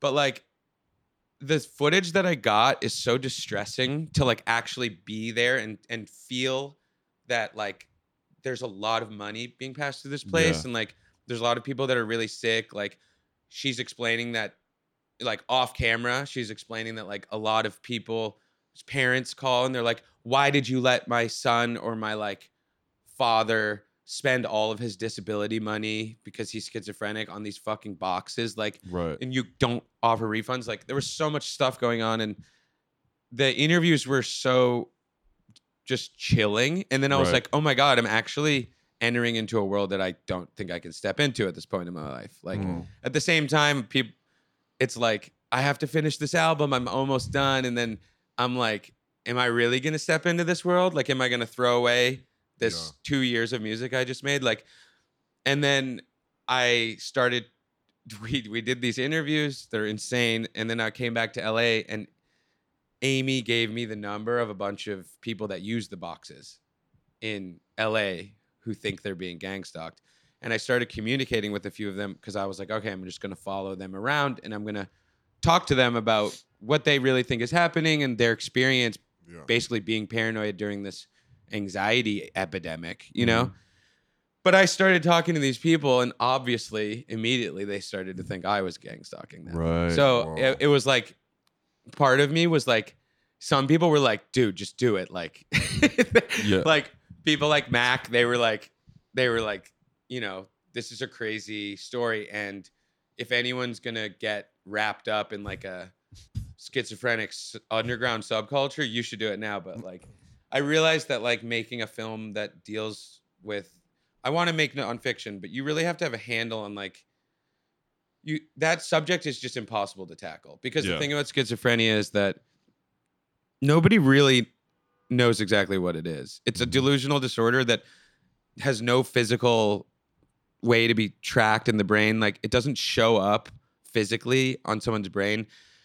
The only treatment for it is kind of, to what I understand, is kind of like a a, a dulling of like certain Yeah. set areas of the brain, so that you know it's just trying to like counteract like something that is always been a mystery, really. And I realized that the film was heading towards being like a crazy, like big arc noir about like what is happening, what Yeah. is happening in the human brain uh, to a lot of these people. And then it led me down to like finding out from Stu, who runs Ehse Records in Baltimore, who also was a has worked at Hopkins, that there's a guy at Hopkins who's trying to find a parasite similar to the cat parasite, um, uh, toxoplasmosis, that he thinks we just haven't found yet, and that people who are schizophrenic are being controlled by like a microparasite that hasn't been discovered yet. And I just realized that the the film would take like 20 years to make, and somebody like Adam Curtis needs to make it or something. Yeah, you yeah, know, yeah. but it was a Ondi should make Yeah. it, and Yeah. you know whatever. Like Ondi, I got I got some I got a lot of good footage about this company. Talk to me, but like it was a good experience being like I do want to make documentaries, and like Yeah. it's a rabbit hole. Like if you have a good subject, like, and you want to follow a story the way that like Errol Morris does, you know, like Yeah. if you want to be an investigator, like it could take your whole life, but you have to Mhm. be committed, you know. It's Yeah. a And And at, mountain at the time, yeah. I had a lot of stuff going on with my music project, and I I I got swallowed up by it, you know Yeah. but it, it was it was but that was the experience i said where afterwards i like completely broke down cathartically i was just like it felt like i was like finding out my sexuality i was like oh my god Yeah. Right. filmmaking is real like, Yeah. Yeah. Yeah. it just means so much to me like you know but that is the plan there's like i'm working on another nonfiction movie now that i won't talk about but it's like Yeah. it's finishable you yeah. know but you that's did a lot one of of the- legwork for the for this one. what You did a lot of legwork for this one. There's like, yeah you kind of already started. and now i'm being gang stalked and i'm. Yeah. no, that sounds incredible. But yeah, it is sort of like you. Once you start seeing how deep the rabbit hole goes, you realize that you have to climb up some sort of mountain exactly to actually tackle it in a in a way that isn't just like some Netflix Yeah, hot yeah. doc of the week. Right, bullshit. when I see Theo's movies, I'm like, dude, how lost did you get making this one? Yeah, Like, you know. yeah. But he I think, five six years lost. and Yeah. you kind of have to. and it's really cool the way his films feel like that. Yeah. You know? yeah. Yeah. Well, you, uh, maybe you are working on something about this, so I'll beep it out if you don't want to talk about it. But Well, I know you got plenty of stories, but I know you have a lot of experience on trains. Oh yeah. Um, there's something there. Well, yeah, that's so like um when I left MICA before I'd started making music, but before I really started to come up here and stay with McGregor, I spent like about a year and a half on and off like hopping freight trains because not because I wanted to be in that subculture, but because I was following a girl that I loved and like a lot another one of our good friends wanted to go and like somebody came to town who was riding trains and we all kind of just like needed to disengage from being at that age not Mhm. knowing where where you Yeah. wanted to go with your art and i ended up getting totally sucked into that world and like I ended up branching off from them and like whatever just riding trains for a while and being you know getting in the the ditches trying to work off a little like privilege as an artist and like getting lost you know and like kind of like just getting hungry again and not being able to think about what do what do I want to do with my art? And like trains were just an incredible means of um just getting to a baseline of like my own humanity you know? Because you're alone or you're with one friend for weeks at a time in these like in between towns where like nothing is going on. And it takes you away from you know the rigmarole of like being in a scene and Yeah. you know it was just was very it, it was very good for me. If i didn't do that i don't think i would be doing any of the things that i'm doing now. But in terms of funny stories um there's one really crazy story that i haven't really told but like uh so like now when i ride trains i just rode tra- a train like a month ago i think or something like that. But i just do it like in a totally like fun like vain way where i like i used to actually not have zero dollars and like just be i was just camping you know? Yeah. when I was like whatever 20 when I was doing this. But now I like fly places just because it's the best place to ride a train and then I'll like ride a train and then like fly home. Like it's Yeah, like right, right, so right. bougie, it's insane. But uh now it's like that and it's really fun. But um when I wanted to teach some people how to ride trains, like Yeah. basically just do one of these trips like back in the day. I took um some people that I a couple of people that I work with. Sasha is one of them, Mhm. and I we went up to Portland. We hitchhiked, and we were gonna come down on these on this train because I knew from uh, right below Portland in like Salem, Yeah. right where to get on this train. So, um, we go to Portland. We play some music. We borrow some instruments, and then play this little show. And then we go to the train yard. And um, when you're waiting for trains, there's like definitely some rules you have to look out for. But you you're waiting for trains to come, hiding basically off of the just out of view of like a the train, the rail cops or the people working, and you're waiting for these trains to come through and stop, so that they can be changed, rearranged, or the conductor of this train can get off and go start going conducting another train so they come home at the end of the Right. night and it's called a crew change so that's like when the kids like us are waiting in the bushes. But in this case i hadn't ridden trains in so long. Like i'd become a musician and i was like i'm gonna take you guys like i'm gonna show you. And i was like really rusty. I was like is this the right spot? Like you know like i know i've been here before.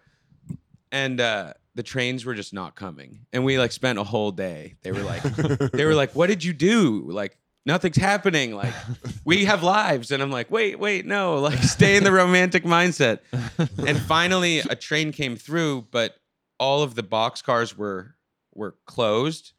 And uh when box cars are open that means they're empty and the people are just wait, waiting to fill them. So that's those are train cars that you can go in but Right. there's like unwritten rule or i guess it's written in like in this subculture where if one is closed you don't open it you can open them but it's like it becomes like a felony or something Right. and also if you open one of these things and you don't properly like um like secure it open with like a with like a metal spike or something it can when the train stops it can slide back and shut and then people die that way so Yeah. There's just this thing where it's like if the train the box cars are closed just wait you're not getting on this train. But I was so uh, nervous that like my friends were like getting so impatient and they were just gonna like leave, like fly back. I was like, it's okay, we can open this. And so we opened this boxcar in the middle of the night in Oregon. And then my friend Sal, that we were with, he was like, I have a really, really good camping rope that's strong. So he like tied the door to it. And the, we got in this boxcar basically. And they were like excited. And it was in the middle of the night. So everyone went to bed.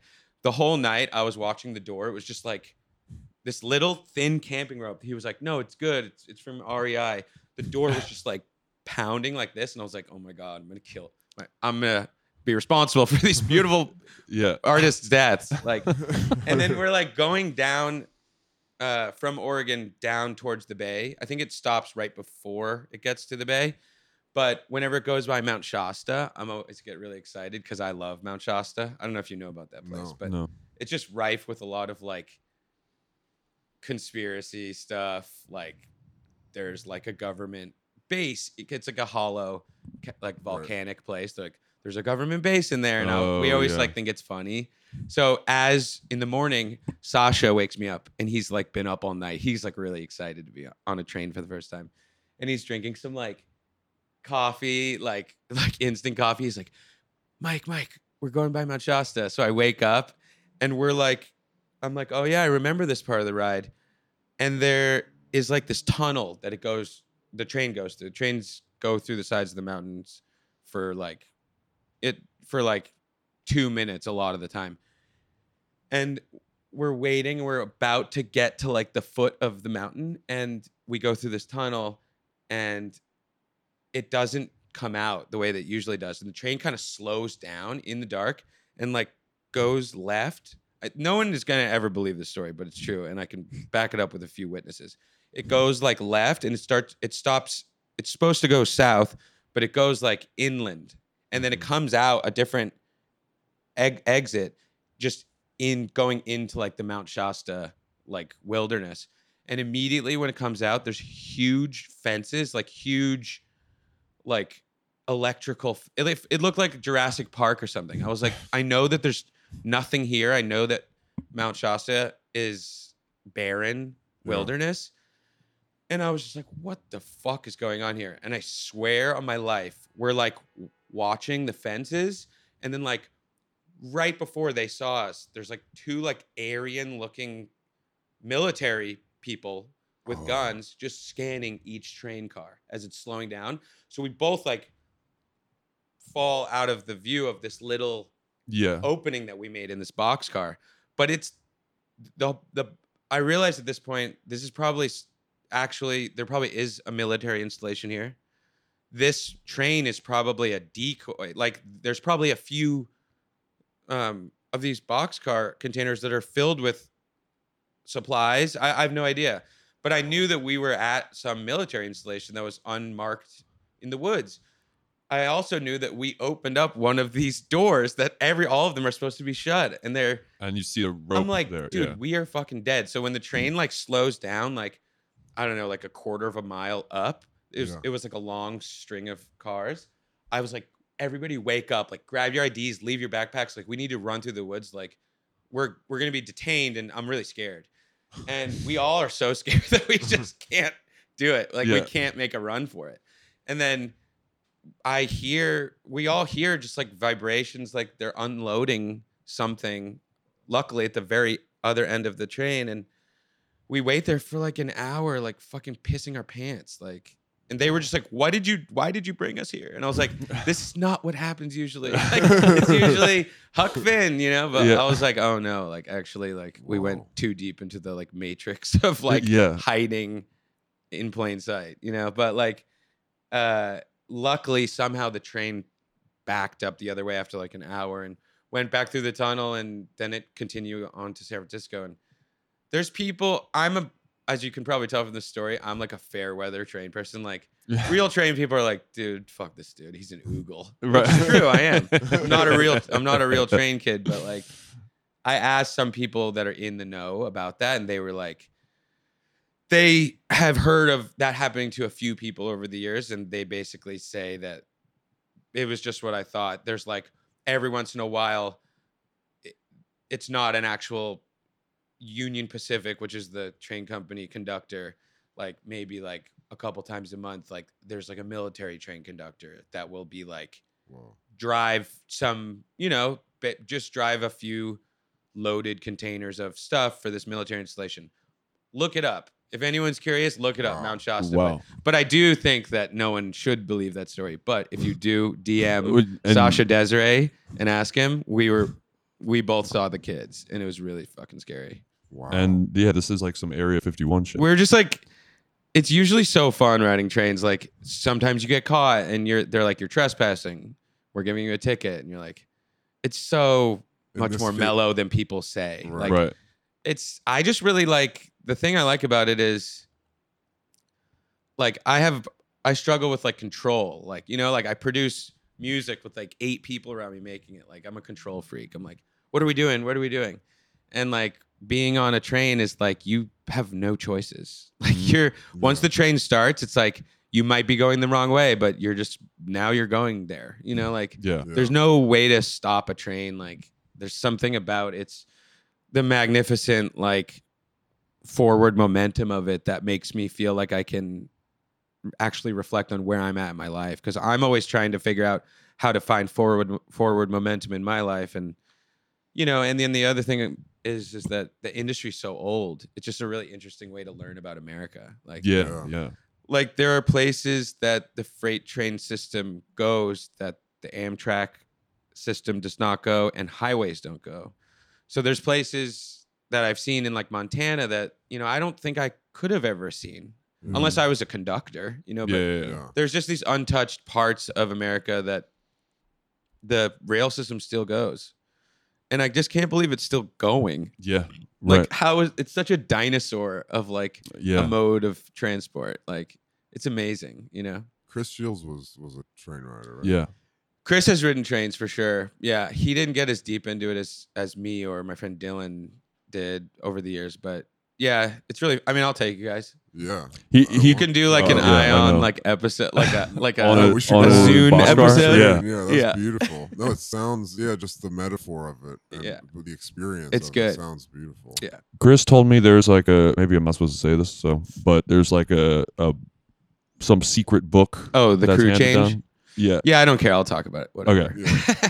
but there's a guy that basically is has been written over the years by people who have rid- have ridden trains. I mean, like people who are in that life. Like a lot of them were people that worked on the trains, so they have access to like rail maps and all the information about the train. So when they transfer, however they do, into becoming just a train enthusiast, or maybe they still work there. That happens a lot too, and they love riding trains whenever they are not working. Right. They're just heads, basically. So they Yeah. make this zine that everyone kind of, a bunch of people in that world like update every year about like, it's basically like if you want to go from this place, if you want to leave this city, and you want to go northbound, take the number thirty-two bus to this like warehouse, walk 0.3 miles to the left of it. There's a hole in the fence. Go here.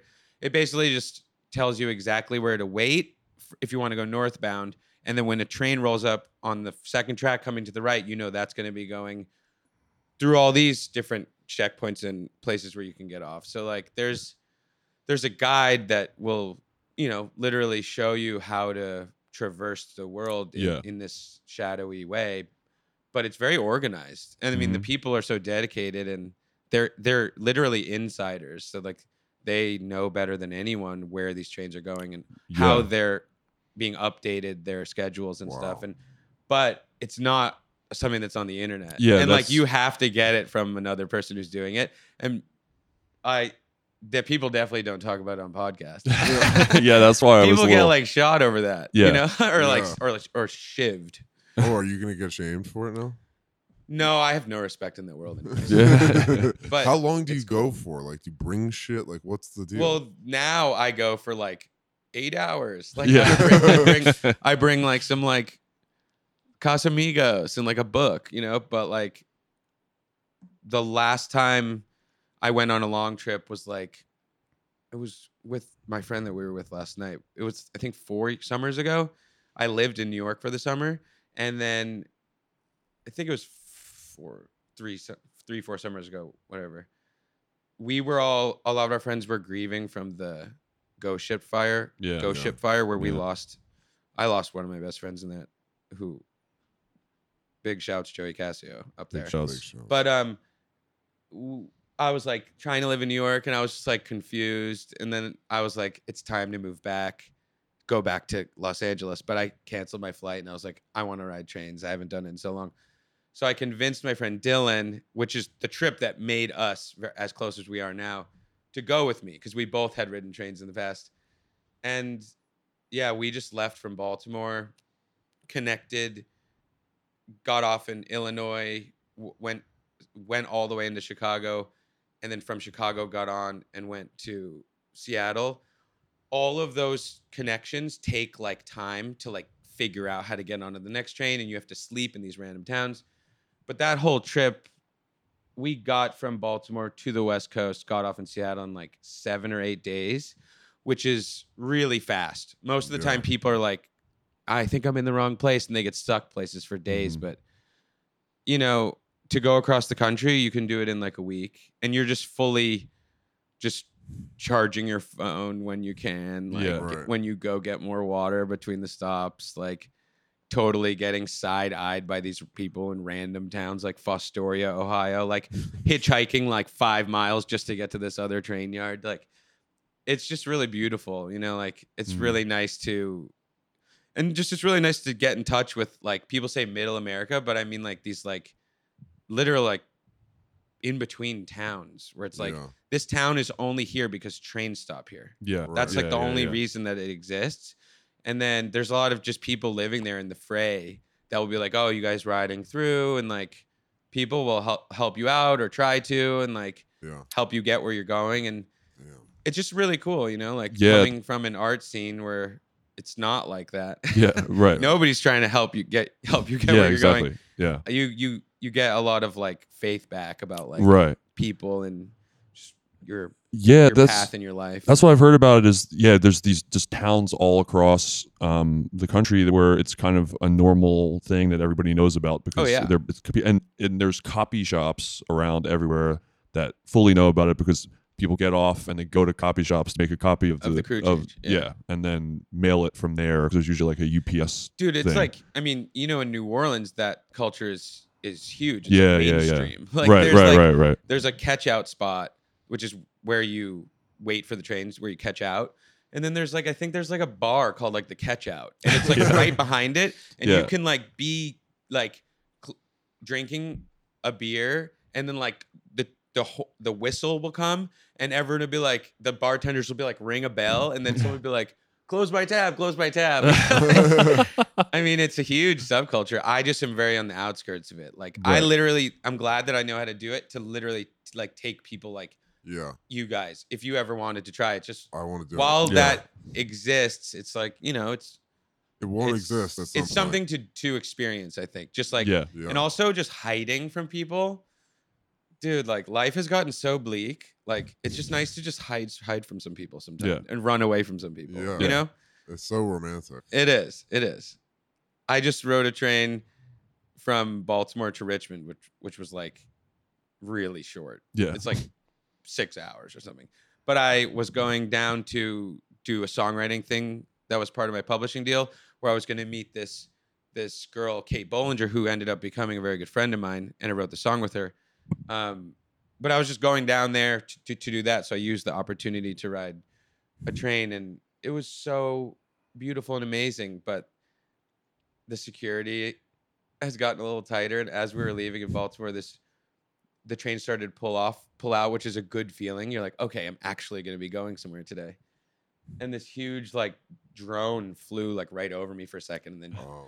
as it was leaving Baltimore, and I was like, Oh. uh oh, like yeah. I guess security's gotten tighter in the last eight years. Right. and then like, and then it's funny because then you roll through MICA. Yeah. So whenever you catch out of Baltimore, you like roll through the art school that you like dropped out of. Yeah. and then when I got to Richmond, I like was getting off the train, and I guess that's how it works. Like the drone saw me, and they're like, "Yep, just wait for him. Just go through all the cars in Richmond. We're not going to stop the train right now." So there was like some rail cops like waiting for me to like look for me, and uh, they had to like go looking at, down the train at all the cars, and like when they were turned away, I had to like jump off with my bag and like hide behind some like generator box, Oh, and like I had to cat and mouse with Yeah. them for like 30 minutes before realizing that it was like there was no way out without walking straight out of the front. And I was basically gave myself up or like let them come around and see me and I was like hey. And like and they were like hey what's up? You're going to get a ticket. You're going to come over here. I was like for sure for sure. How you guys doing? But like it was fun you know like I was like I feel alive which is the most privileged ass shit to say but like the the thing is, is like they know it's a relationship that those Right, right, rail pe- people have with the kids that are riding. Like, you know, like people are like, "Do you ever, do you ever get the shit beat out of you?" I'm like, "No." Literally, the pe- just like I don't know, just culturally, like you they'll al- just were they'll make alone? fun of me. But Yeah.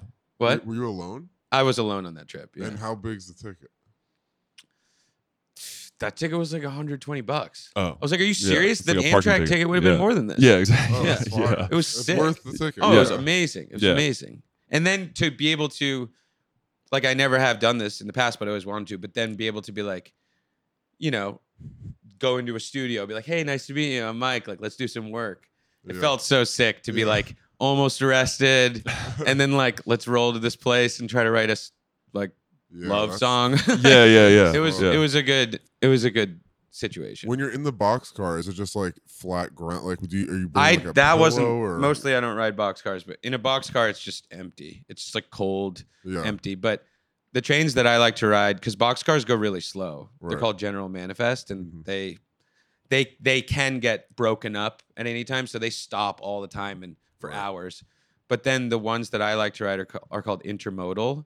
So those are like containers filled with like UPS packages or like Tropicana juice. Um, you know, things that need like Amazon stuff. Like, Yeah, which yeah, is yeah. sad to say now. This is what the trains are filled with. Yeah, but yeah. like stuff that needs to move. You know, that has like one to two business day guaranteed shipping, and so those trains move and they go far. So, um, those ones you don't really go inside of any container. They're filled and locked, but where they connect, there are these little areas, these little sunken porches Yeah. that are there as like a safety precaution for if a worker was i don't know like ma- doing maintenance and then his radio went out and the train started it's a safe place that he could lay But it's outside. it's outside So you're like at- fully in the outside. elements Yeah. yeah, That's Sick. it's uh, it feels good yeah Damn. and at night Have you ever done it in the rain?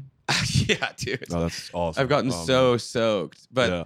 at night, like in the midnight moon, when you're with like one other person and the train just going across like, you know, like heartland, Yeah. like fields and stuff, like it seriously does not get more fire than that. Yeah. I swear to God. That's yeah. insane. That's insane heat. that Yeah. we have not like just the experienced that. isolation of that and like sharing a moment, like a wordless moment with someone that you really care about, just being like, this is nuts out here. Like it's so beautiful. There's no one around. Like Yeah. you know, we're like playing a video game. That's Yeah. really awesome. Yeah. Fuck. Very cinematic. Damn. And Has this breaking it broken into the mainstream? Like, is there a movie that like depicts this? There's so or- many like r- documentaries about train riding. Okay. There's a movie called Bozo Texino, like, but you know, it's a niche culture. yeah. Yeah. Um, it, have you seen anything that about it that you liked or thought was like done well and About respectfully? it? Yeah. No, I haven't seen anything about it.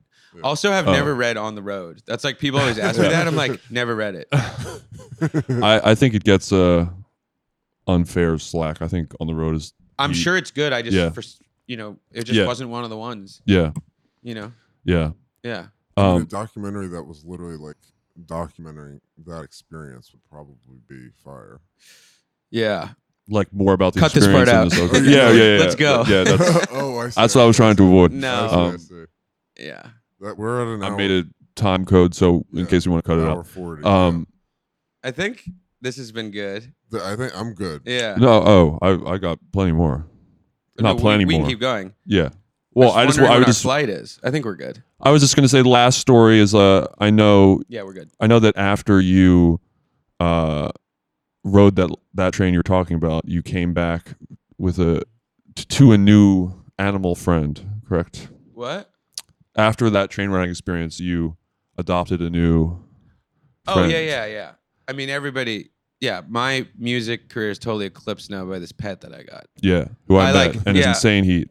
There was this. uh So Sasha, who sings with me, big shouts, best singer ever. Big shouts. Um, his girlfriend grew up in this family, Zorthian. There's like this ranch at the top of Altadena in LA. It's kind of like this sick, amazing property that their grandfather sequestered back in the day, and he's just he was a sculptor, and they live up in this place. The pandemic was pretty like idyllic, I think, for her and her family and their boyfriends and girlfriends. But like, um, they had this pig for a long time, uh, Hildy, and Hildy was just one of these pigs that people get. They think they're gonna get a mini pig, and then they find out that doesn't exist, and the pig gets big, and then they try to give them to some people, like my friend Tara and her family with land. So they just had this pig that was just chilling, this big old pig, and then at some point during the pandemic, Hildy just disappeared, like walked down the hill, and then Hildy came back like a day later or something and was pregnant. So mm. somehow Hildy went out and like used Tinder, pig Tinder in LA, and got fucked, and then came back up the hill, and then had this litter, and like they're just like, fuck, we did not want a huge litter of pigs. Like it's not, it's not like a meant, it's not a meat production farm. Like they're just, you know, they're just living, you know. Right. So right before I went on this trip, I saw they had just gotten born, and I saw that I was they were just amazing. I was like, when I get back from this trip, I'm gonna get one, and everyone's like, no, you're not, no, you're not. But they were like, please do. We need to get rid of these piglets. and then uh, when I got back from the trip, I was like, let's go. And so me and McGregor drove over in his car, and we like went and looked at the pigs, and there was like all these pink ones that were like growing, and there was one that was like black and white spotting that was so tiny, like it was like a super runt, and it didn't seem like from what they were saying that it there was a big chance that it wouldn't survive because you know that's the pecking order thing Yeah. with pigs, and there's only a certain amount of milk to go. Right. And so uh, I just like snatched that pig up and brought it home with no plan. Like holding it, like McGregor's driving in the highway. He's like, "What the hell are you doing? You don't know what you're doing." And I'm like, "I'll figure it out." But her name's Joni, and now she's like basically just like our dog or cat, basically. That's so Yeah. yeah. Pigs are fire. But oh, they are, and like we've been having some. I mean, we've been on a little bit of a bender this month, and we've had a couple parties, and they're kind of like I don't know what they're for, but I think they're kind of for people. Everyone just wants to like s- see the pig, you know. and she has like a little room like off of like my kitchen, and so people can like interact with her, you know, kind of, and be at a party, and it's been really cute. Yeah, she's Yeah. super friendly. She's a, a a pig that loves people. Yeah, she's. I mean, yeah, she's a narcissist. Pi- Pork is actually the one type of meat that I ha- oh, I actually do have like a moral problem. I mean, I still eat it, but like it's the one thing I feel actively bad about. Dude, I shouldn't even say this, but I was like, oh, I'm not gonna eat pork anymore. I guess. Yeah. It's like, no, nice try. Yeah. but I'm like, Joni, you're different. Yeah, Like, yeah, yeah, yeah. We're not gonna eat. Would never eat you, Joni. Yeah, She's yeah. vegan, basically. She just eats like vegetable scraps. I grew up with like my mom having like pig memorabilia, toys, images, mugs with pigs. Like she was so obsessed with pigs. I've been so obsessed just with the personality and the intelligence. Dude, pigs you should get out to LA and hang out with her before she gets big. I Then, would love Yeah, to. yeah. because the I'd size she's at now is like ideal.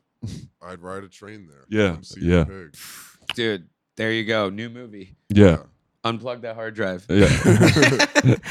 no, but I'm excited to see your film. Thank Yeah. you. Thank Um, you. I'm excited to see yours.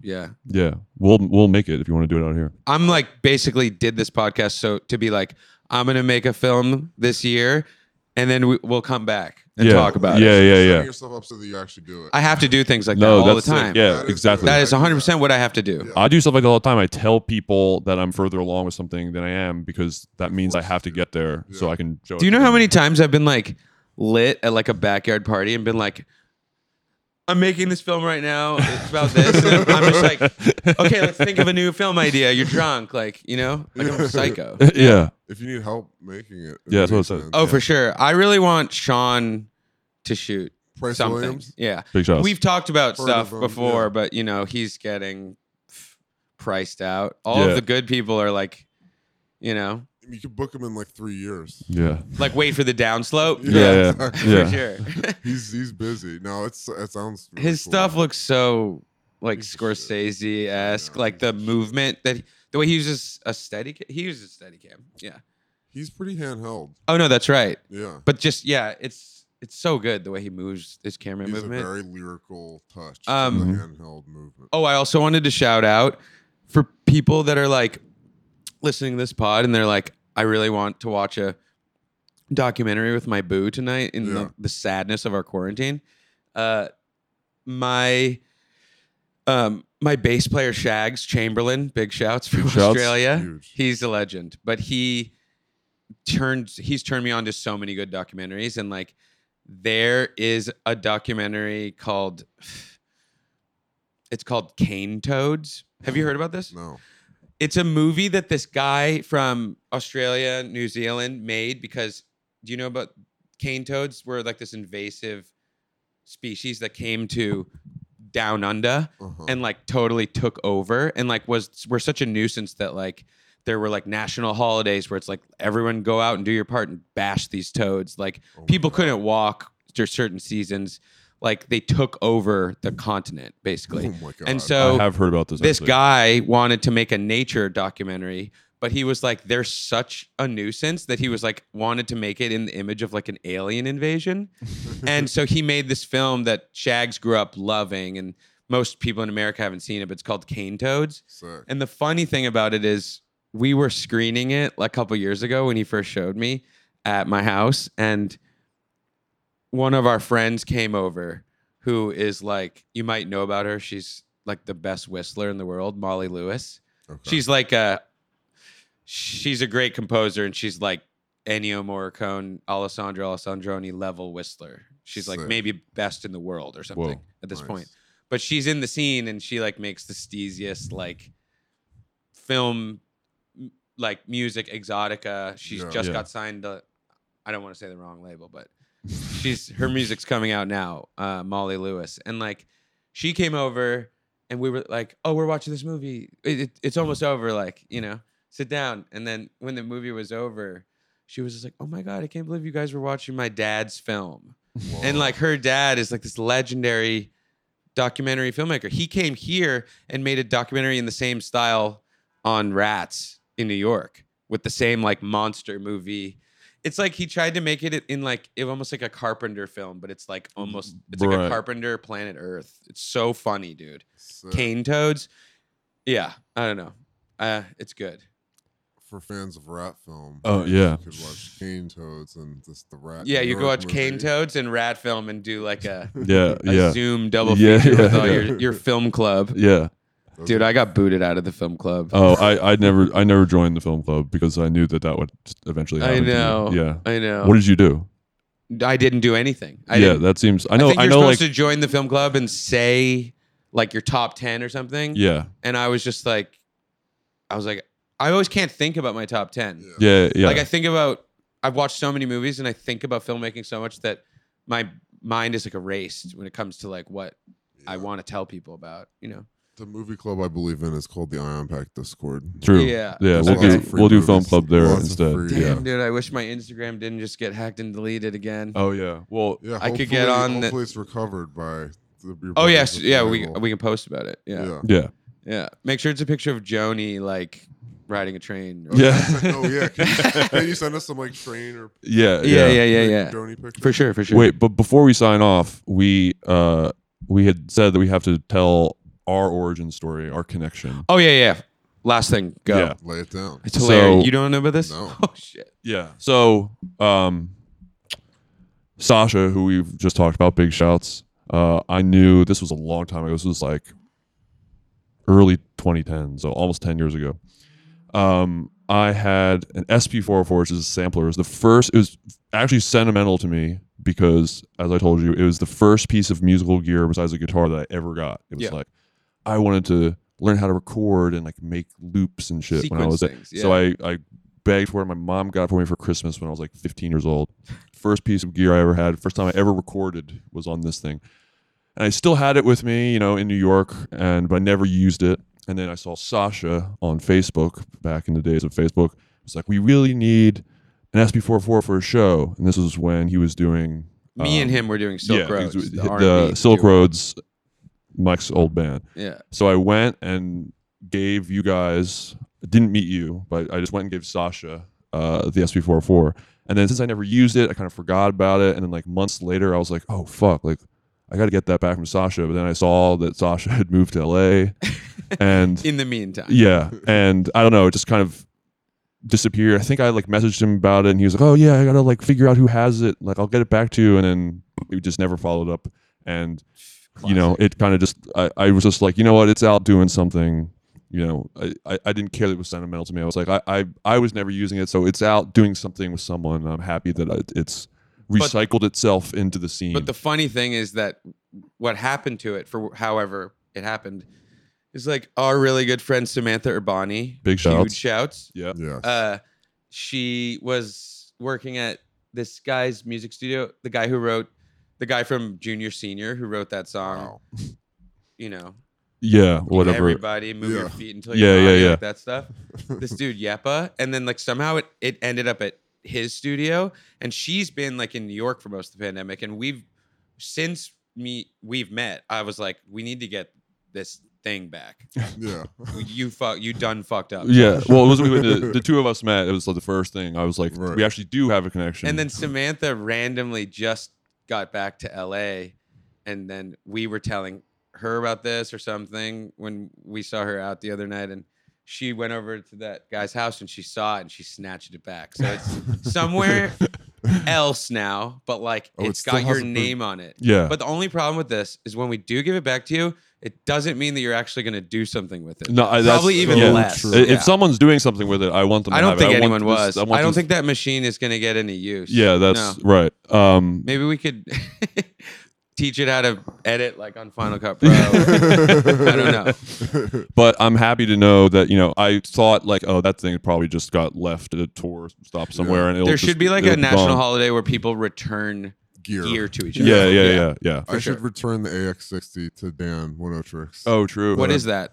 He uh, he had an Akai AX60, like super old synth. Before I had actually met him, I bought a synth from him off Twitter when I was in college.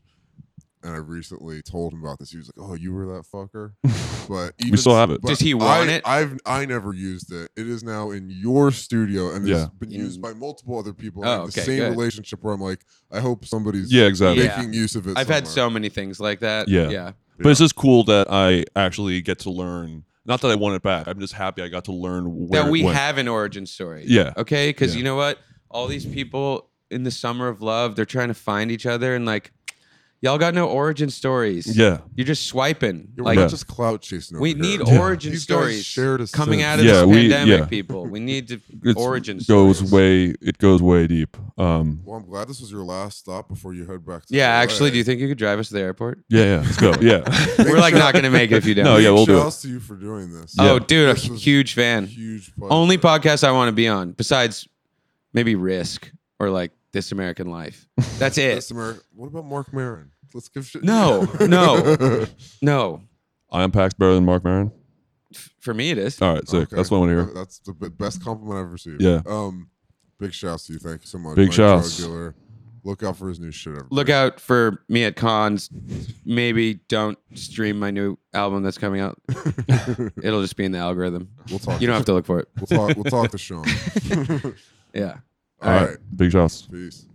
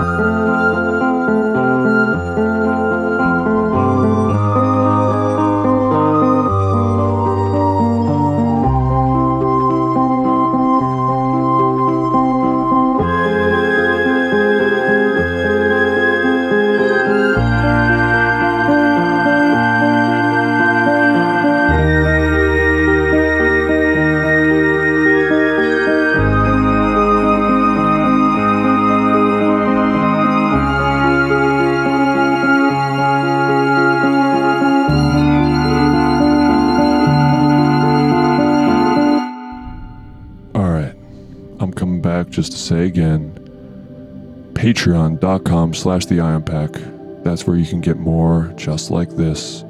Patreon.com slash the Ion Pack. You already know.